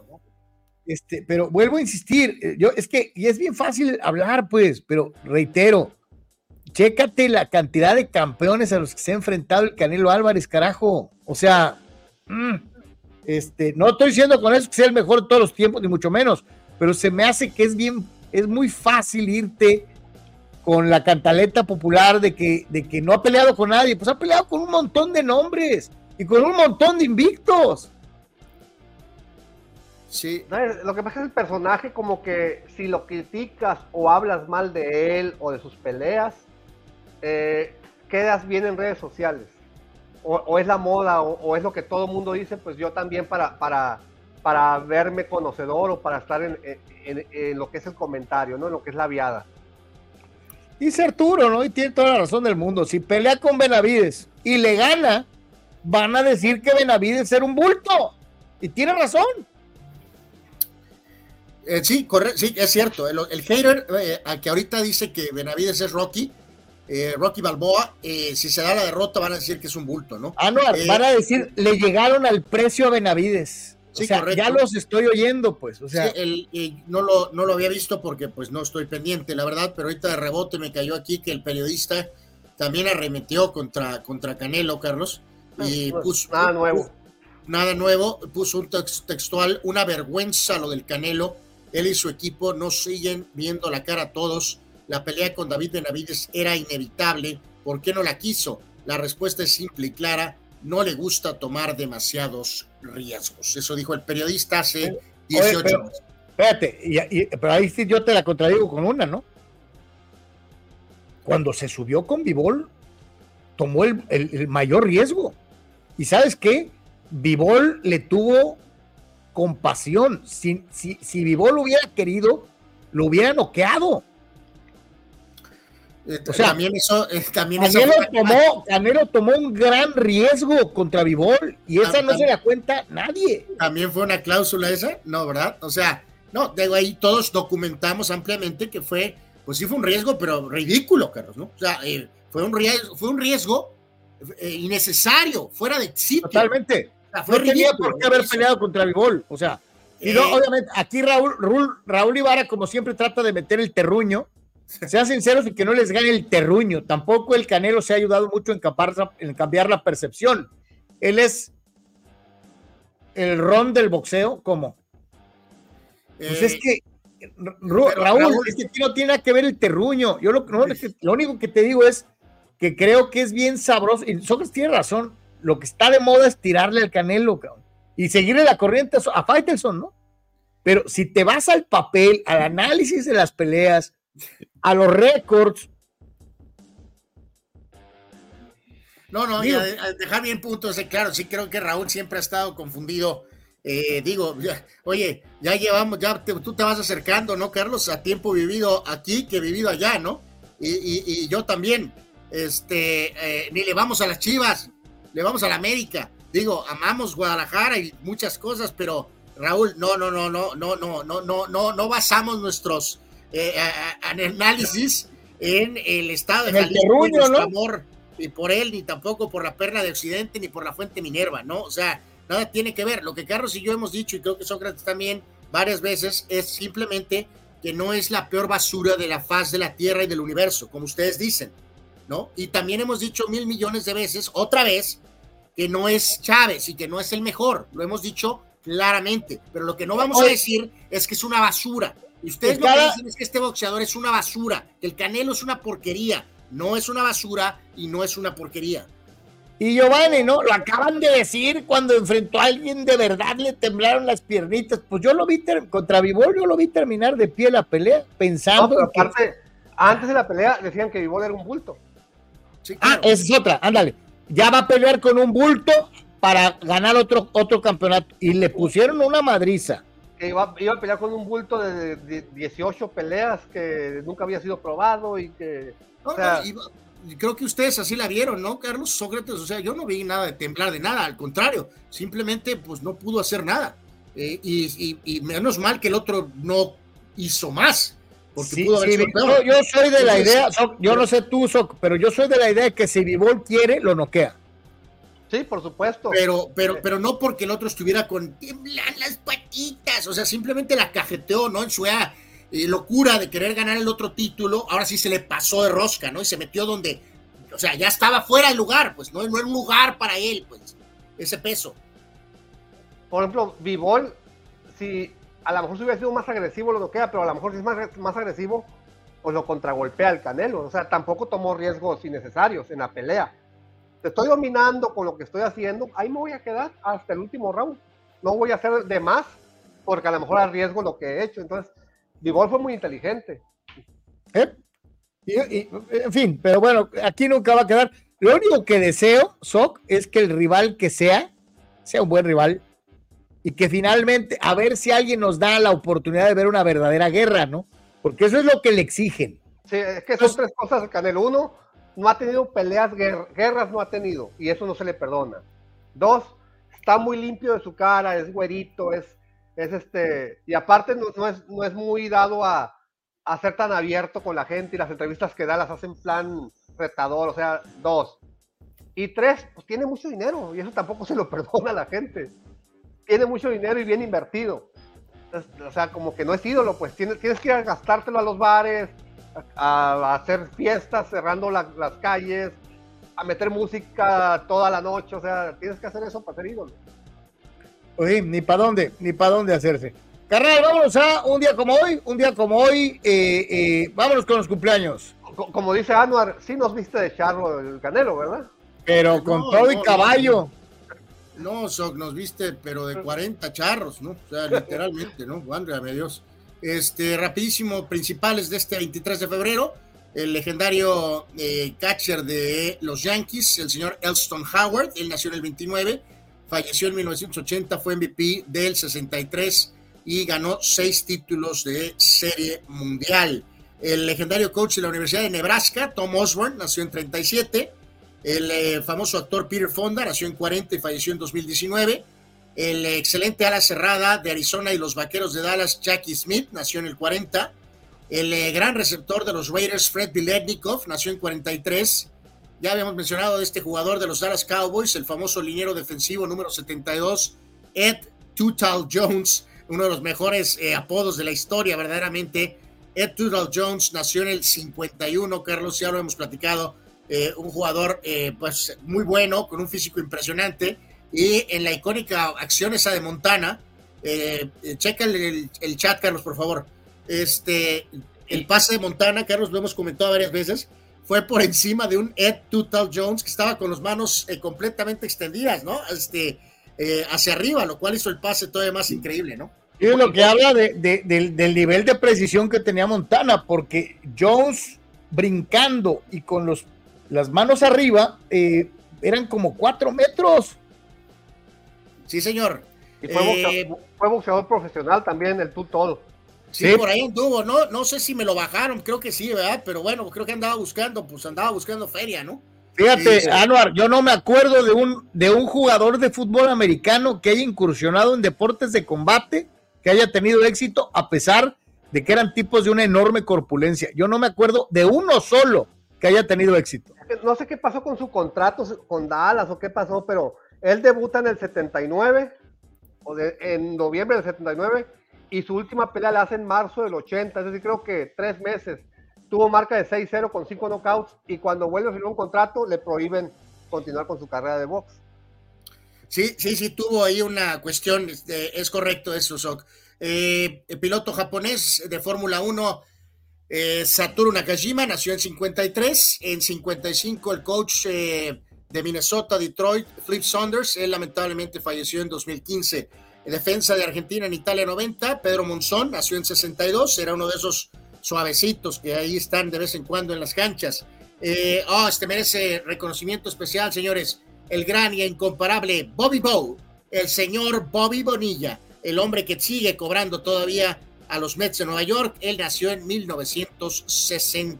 1963. El Eh, padre, el padre de los contratos diferidos. Así es. eh, pues sí, ándale, es el abuelo del contrato de Otani o alguna cosa así. Que cuando, Sí. lo, cuando lo firmó se burlaron de él. Dijeron, ¿cómo eres tonto? ¿Cómo aceptas que te paguen un millón por los próximos 30 años? Pues, te vieron la cara. Y ya después les comprobó con el tiempo que tuvo la razón. Y hay que decirlo, este, el Bobby Bow, eh, otra prueba del tiempo avanza, 61 años cumple Bobby Bonilla. Oye, Eh, 61 años y bien contento. Y bien contento, tranquilo, sin problema alguno, ¿no? También pelotero en grandes ligas. Oye, le, eh, preguntan, ¿en qué trabajas? Ah, esperando el primero de junio cada año. para que me llegue mi millón, mi millón de dólares, ¿no? Este pelotero también de grandes ligas, a él no le llega un millón de dólares en junio, julio. Rondell White nació en 72, rec- lo recordamos con los Expos, era buen jardinero. La espectacular, hermosa y gran actriz Emily Blunt nació en 83. Eh, pitcher mexicano en grandes ligas con Arizona, Edgar González. Este no es el González de los González, este es otro González, el que fue pitcher con los Diamondbacks. Eh, boxeador, André Ward, nació en 84. Eh, André Ward, Choc, eh, ¿cómo ves? Pues fue un boxeador este, que, que fue campeón, que sí se enfrentó a, a rivales de muy buen eh, nombre, de alto impacto. Sin embargo, no hizo una carrera legendaria, no, fue un histórico. Fue muy buen peleador en su época. Correcto. Eh, el ahora exjugador y ahora coach, eh, entrenador en jefe de los Patriots, Gerard Mayo, nació en 86. Portero peruano Pedro Galese, nació en 90.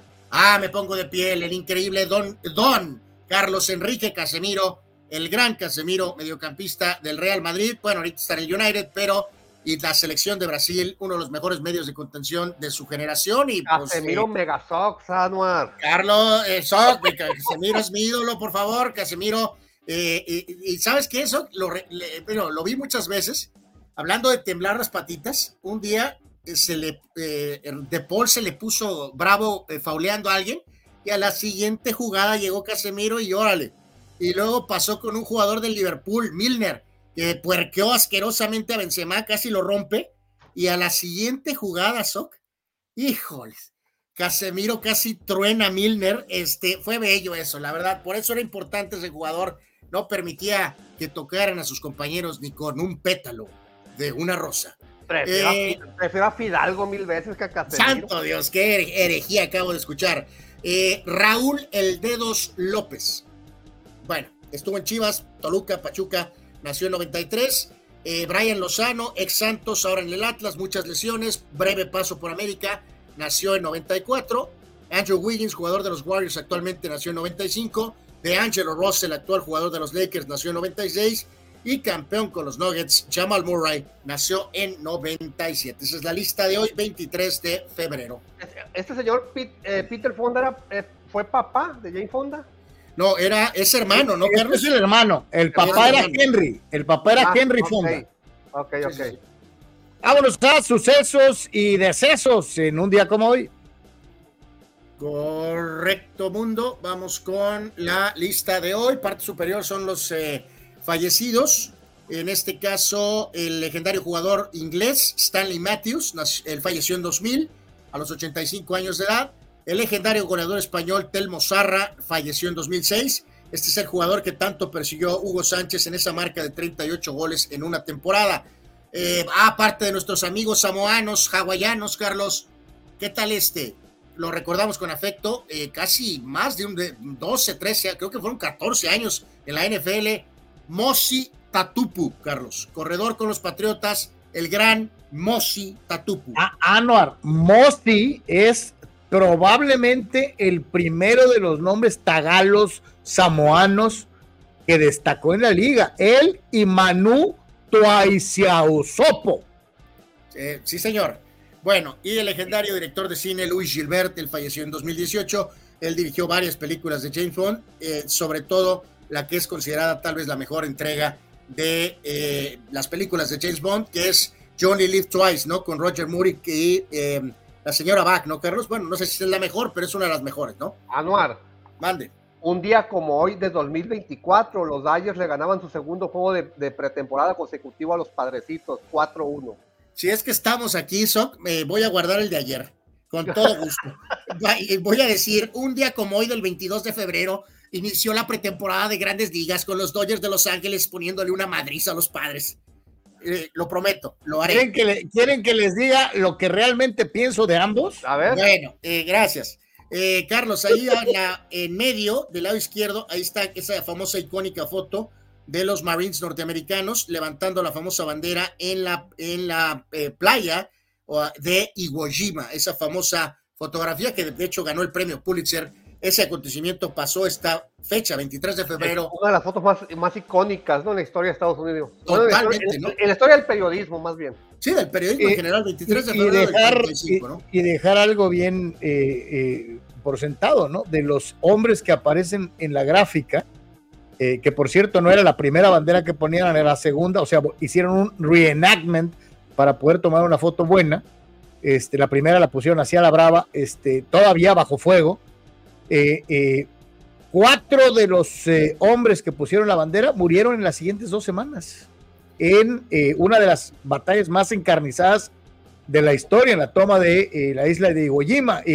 por cierto, si no la ha visto, vea Cartas de Iwo Jima o La bandera de nuestros padres, que es una un par de películas realizadas por el director Clint Eastwood, en donde da las perspectivas de los dos ejércitos. Y las dos películas son extraordinarias. Eh, la bandera de nuestros padres, el lado americano, y Cartas de Iwo Jima, eh, el lado japonés. Extraordinarias las dos películas.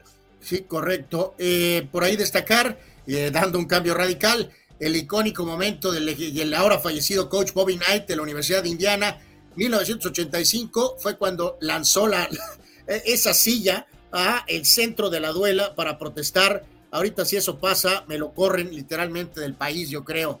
Eh, y esta cifra es increíble, muchachos.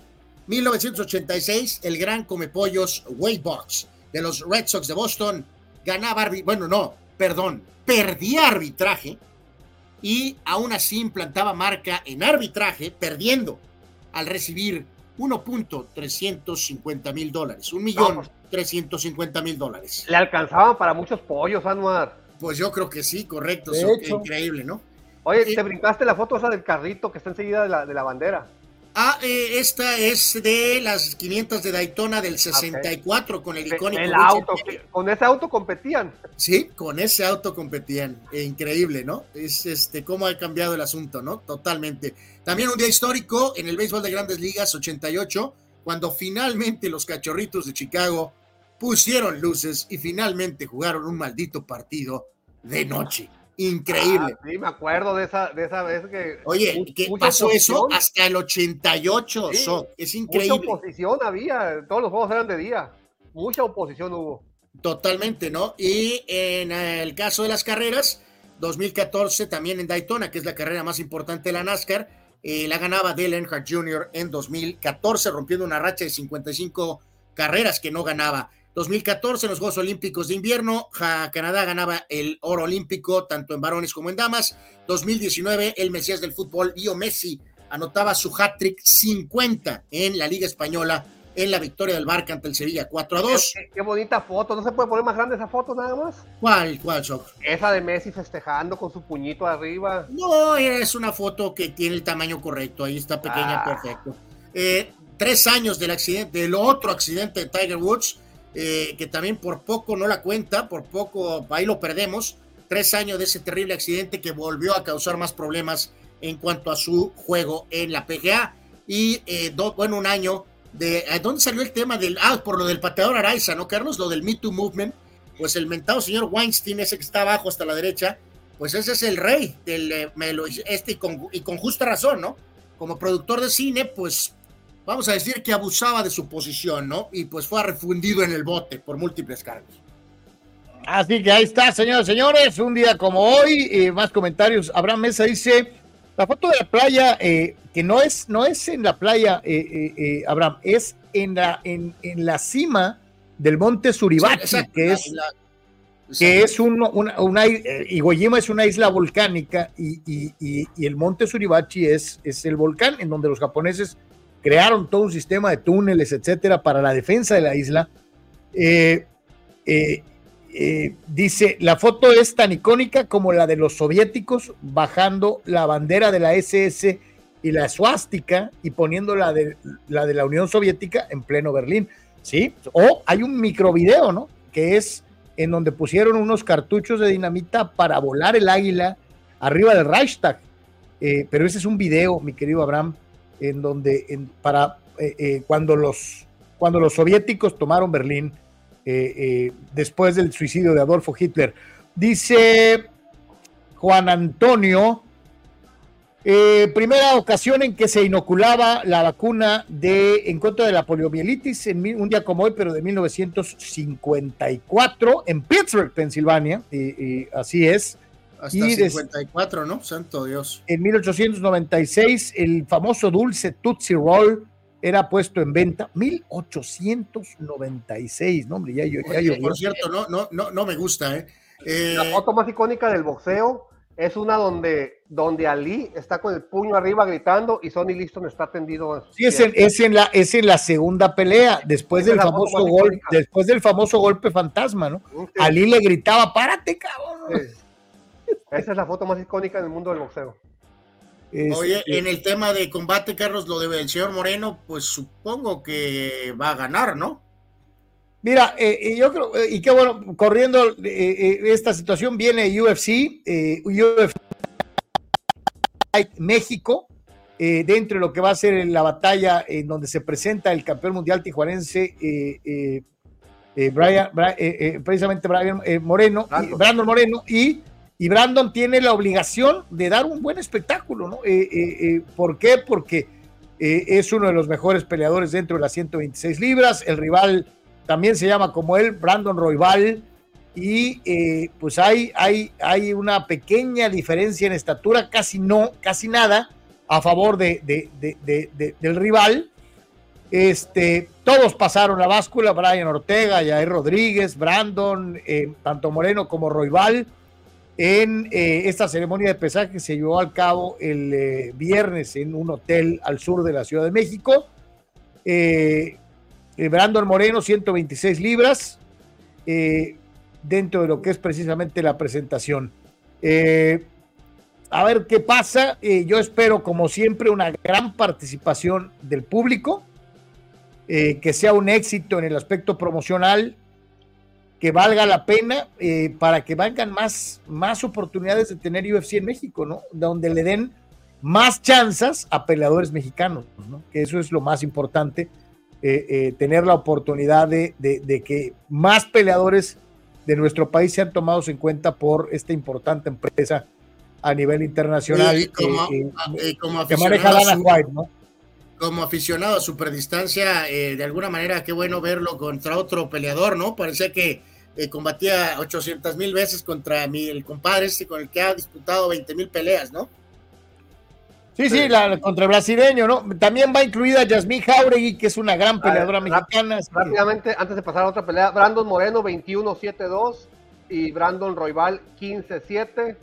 Eh, es zurdo, Roybal es, es zurdo y le saca 5 centímetros de estatura. Cualquier cosita, ¿no? Cualquier cosita de estatura. Sin embargo, en alcance, a pesar de que 5 centímetros más chaparrito Brandon, su alcance es mayor. Tiene los largos, eh, los brazos más largos y eso, cuando es un derecho contra un zurdo, es una gran ventaja tener los brazos más largos para el derecho.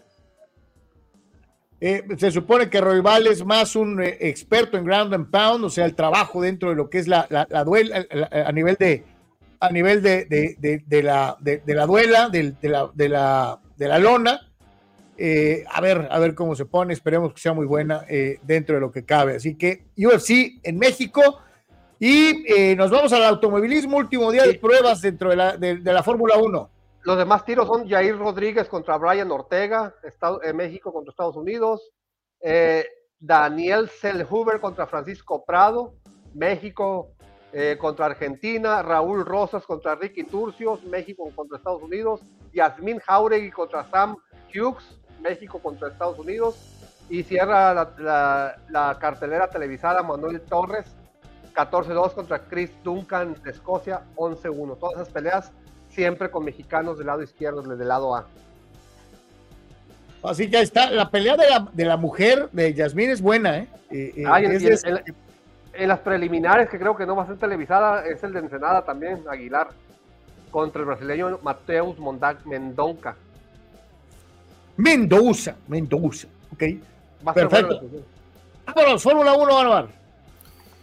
Sí, los últimos test, Carlos, antes de ya iniciar o todo ahora sí, bien, bien, todo, este, con eh, ya lo, que es oficial, el Gran Premio de Bahrein el- del próximo día 29 al día 2, luego se va a correr en, Arabia Saudita y eh, eventualmente en Australia, en este caso que vuelve a ser la tercera carrera, por muchos años Australia fue la primera carrera de, por, por muchos, muchos años, ahora es Bahrein, eh, del- lo que es el fin de semana del 29 al 2, del 7 al 9 de marzo Arabia Saudita y del 22 al 24 es el Gran Premio de Australia.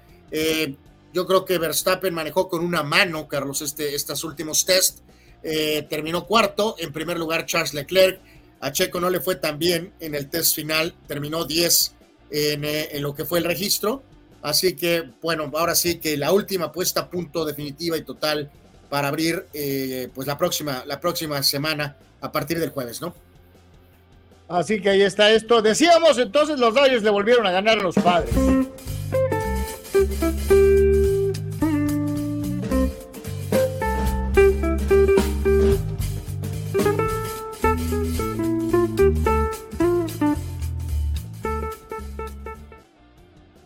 Anuar, ¿no hiciste, los trámites necesarios para que Carlos participara en la Fórmula 1 con su tiburón? Eh, híjoles, no alcancé a poner la fianza. so- Yo soy el único que podría vencer a Verstappen. El único. Híjole, santo Dios. En fin. Qué locura. Carlos, eh, ¿quieres rectificar esa declaración? Entré en un territorio caballonesco, pero bueno, en fin. Sí, sí, sí. Eh, Hall of Famer. O sea, es yo le pego home run a Kershaw. eh, sonó muy similar a yo soy el único que le puede ganar a Verstappen. Es cuestión de hacerle un pequeño ajuste al tiburón y ya con eso. Los padrecitos perdieron 4 a 1.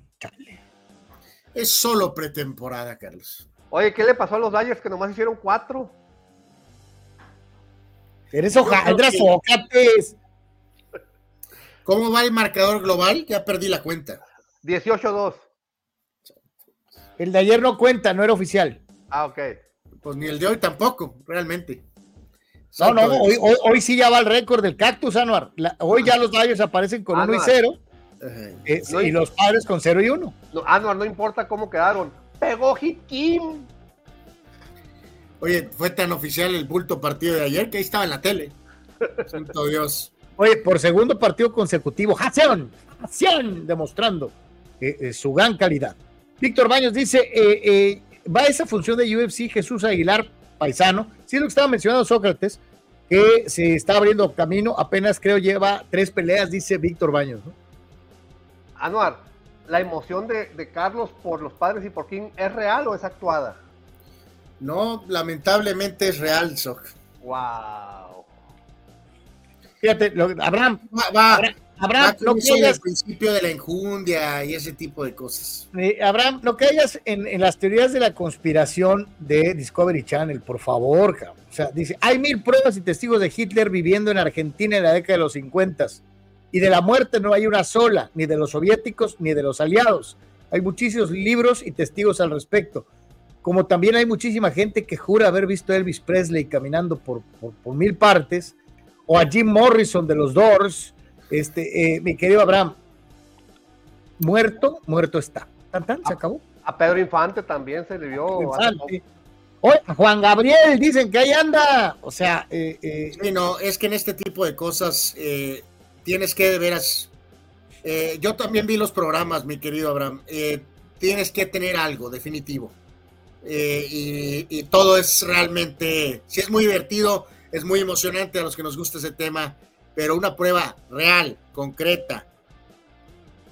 Hay, gente muy conspiranoica y, y- y- y apasionada y fanática, incluso que piensan que los padres van a ser altamente competitivos. Bueno, Exacto. Sí, santo Dios, buena, es buen ejemplo, sí. eh, eh, efectivamente, ¿no? O hay gente que dice que le puede batear a Kershaw o ganarle a Verstappen, ¿no? O sea, eh, eh, sí. Es locura, ¿no? Santo Dios. Y, y- y Abraham dice, nada que ver con Discovery Channel. Bueno, fue el, fue el History Channel, pues. Fue el History Channel. Abraham, si tú me dijeras que tú lo viste, te creo. No, no, el show- los shows estos son maravillosos, Carlos. O sea, eh, son extraordinarios los shows estos, cómo manejan la edición, la música, el suspenso, las entrevistas. Y literalmente te están diciendo que mi compañero, eh, este sujeto, Adolfo, estaba ahí. Y, y, o sea, al final de cuentas siempre falta esa, esa prueba. Son shows que dices, ¿serán ciertos o mentiras? Y Jerry, Jerry. Oye, pero Ah, bien que los estamos, bien- bien que los vemos, ¿no? Realmente, ¿no? Exactamente. Eh, un desmadre con lo de los uniformes en esta sociedad de Nike con Fanatics. Eh, los jugadores dicen que se les ven los calzones, muchachos, que son uniformes transparentes, prácticamente en blanco. Ahí lo vemos con los Dodgers y con Cleveland. Eh, y también que los uniformes a lo mejor no tienen la calidad necesaria o que las tallas son in- incómodas, a lo que se ha tenido eh, siempre. Así que eh, vamos a ver qué onda para el Opening Anuar, Day. Anuar, sí se les ven los calzones. No, no, sí, sí es un problema, Carlos. O sea, este, entonces me imagino que Nike y Fanatics van a eh, pues hacer algún ajuste, ¿no? Porque todos los jugadores, hay muchísimas quejas, están diciendo que los uniformes no son correctos, no son los adecuados, que no se sienten a gusto y no puedes tener a jugadores que pues, simplemente no están a gustos con el maldito uniforme, ¿no? Así que Tampoco, pues, tampoco les, les gustó el acomodo del apellido en la, en la espalda. Sí, exacto, ¿no? El, el- el que se, se ve mal, que se ve delgado el nombre, o sea, se ve con pobre, con poca calidad, o sea, un desmadre, en pocas palabras, ¿no? Oye, y eso que es Nike, imagínate que hubiera sido Levi's, cabrón. O sea, pero- O sea, no, de- es más, más directo con, con esta marca Fanatics, ¿no? Eh, pero bueno, el Nike está de alguna manera ahí a un lado, entonces pues, sí, también sale bastante. Sí, la, la que pone la, la palomita aquí es Nike. Así es, sí, sí, no se pueden escapar.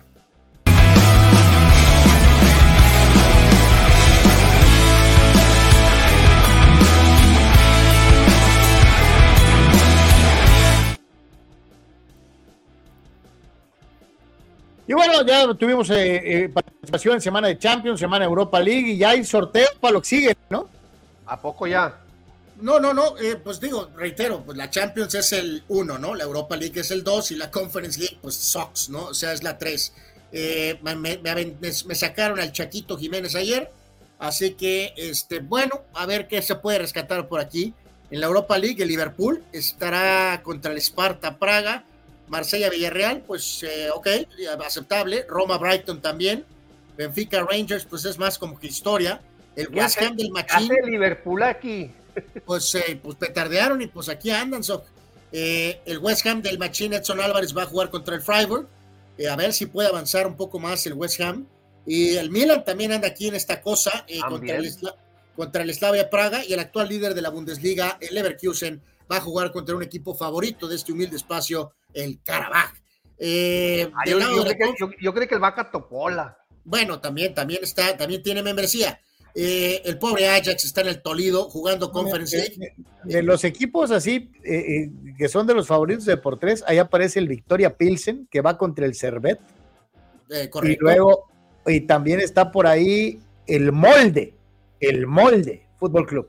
Sí, Molde es- Fútbol Club. Valiendo Servet. Sí, algunos dirán que es la liga petarda de Deportes, ¿no? Eh, decía Ajax Aston Villa, buen juego, eh, aunque reiteramos una franquicia histórica como el Ajax dando eh, tumbos ahorita jugando Conference League. Y eh, también favorito de este espacio, el Maccabi Haifa, en contra de la Fiorentina. Y pues, párale de contar. Así que, Ah, no, ahí, ahí jugó el ruso Brailovsky. eh, pues sí, cuando salió huyendo de nuestro país. Pues, Eh, es- así es- que es es el- algo de lo más destacado del sorteo de la Europa League y de la Conference League. Es el Liverpool contra ver quién le puede ganar, ¿no? Pues sí, deberían de, de ganar, sin duda alguna, sí. Dice Víctor Baños que esos uniformes de Major League Baseball hacen que se ve el Eric Sánchez. O sea, el, el- ustedes No, entienden. no, ya no, ya no lo expliques, ya no lo expliques, Carlos. Ya. Prometo no decirlo. ¡Qué chiquito! Hijo de... Este, perdón, no pude evitarlo. Dice Abraham que nos recomienda un libro del escritor argentino a Abel Basti que toca el tema de Adolfo Hitler vivo. Ok. Pero entonces tendré que buscar uno en donde me digan Elvis vivo, Pedro Infante vivo, Juan Gabriel vivo, José José vivo. O sea, digo, ya estamos por despedirnos, o sea, está bien, la premisa de que el señor se despidió solo sí es, es complicada. Eh, la posibilidad de buscar escapar sí es muy sólida, ¿no? ¿Por qué no? Eh, el único problema, volvemos a lo mismo, ¿no? Pruebas reales, ¿no? Pruebas reales. Ese es el pequeño problema. Eh, O sea, ¿O aquí, sí? no, a- aquí no aceptamos este, agendas personales ni tripa, por favor. Por favor, pruebas contundentes, no faitelsoneadas.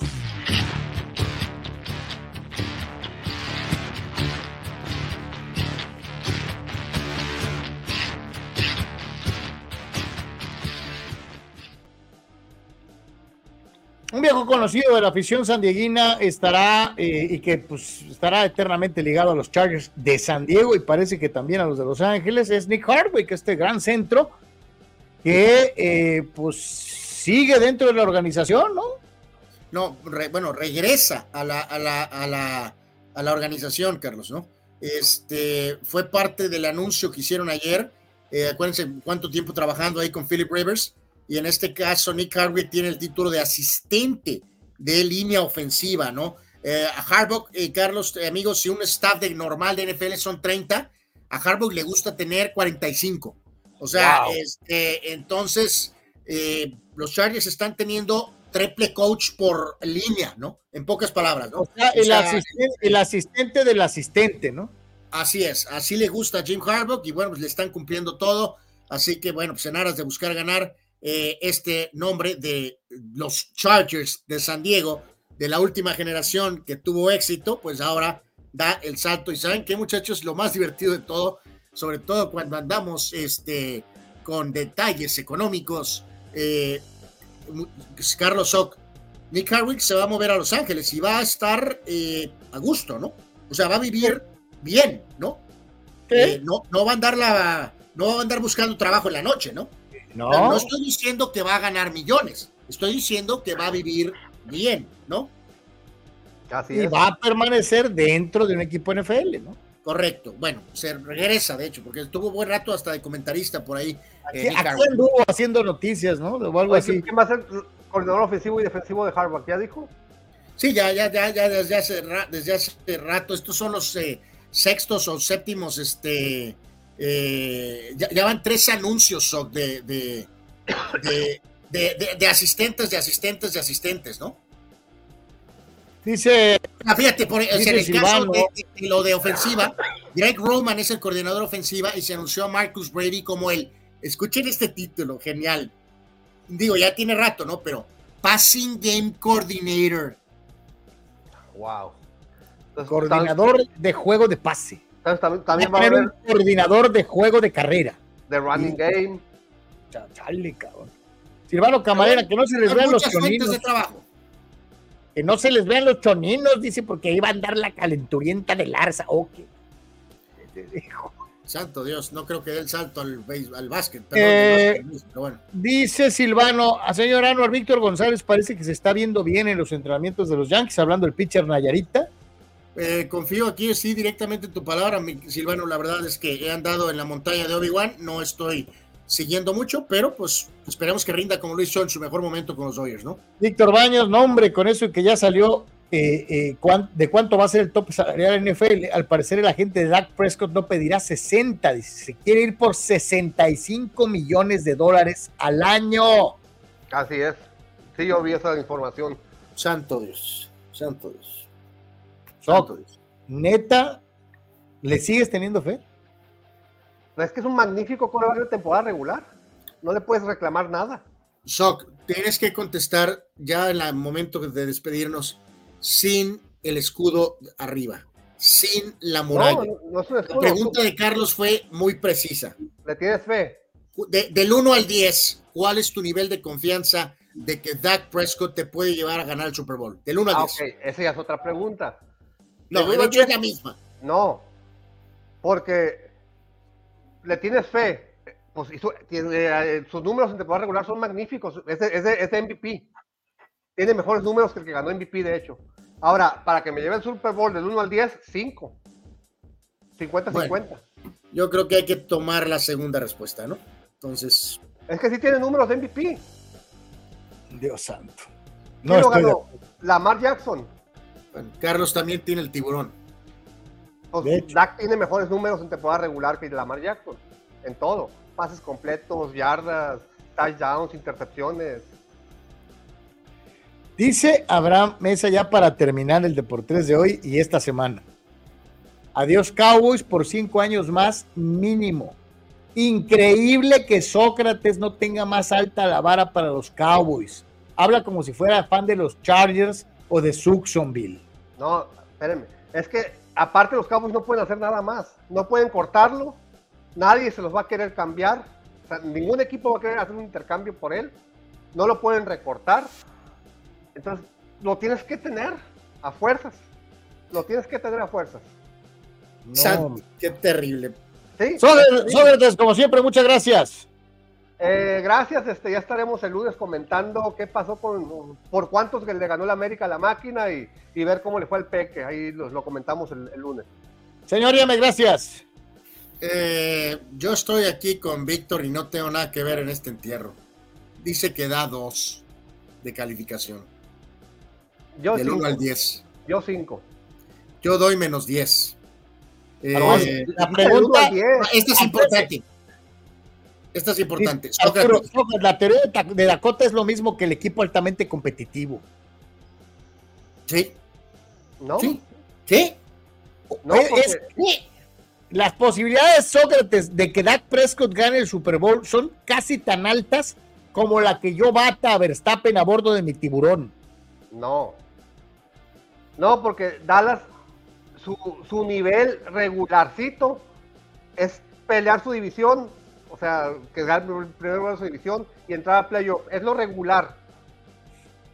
Creo que eh, el gran Iván El White estaría orgulloso de Sócrates, Carlos. Sí, de hecho. Ya estando, ahí, ya estando ahí en playoff, bueno. Pues tienes que rechar tres, tres, juegos. No, sí, nada más tres juegos. Eh, gracias a todos. Eh, buen fin, viernes, buen fin de semana.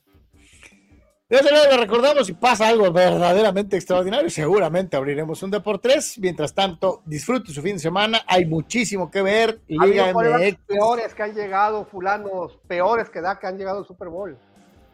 Y Liga MX. Eh, hay de todo como en boxeo, UFC, básquetbol. O sea, qué fin de semana, ¿eh? Qué fin de semana. Hay de todo. Así que que lo disfrute mucho. Y si Dios quiere, nos vemos el próximo lunes, misma hora, mismo Vaticano. Hasta la próxima. Dios los bendiga. Santo Dios, santo Dios.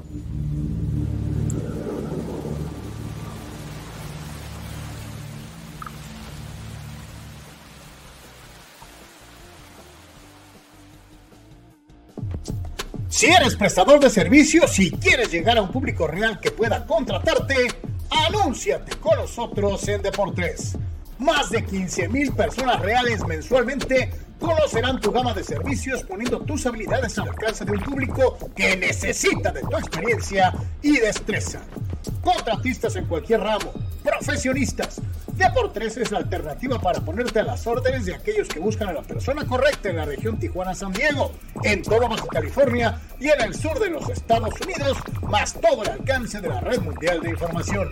Llámanos al 663-116-0970 o a Synergy con Edgar Zúñiga al 663-116-8920 y déjanos exponer tu producto o servicio a los muchos aficionados al amplio mundo deportivo. Gana el partido. Anúnciate en Deportes.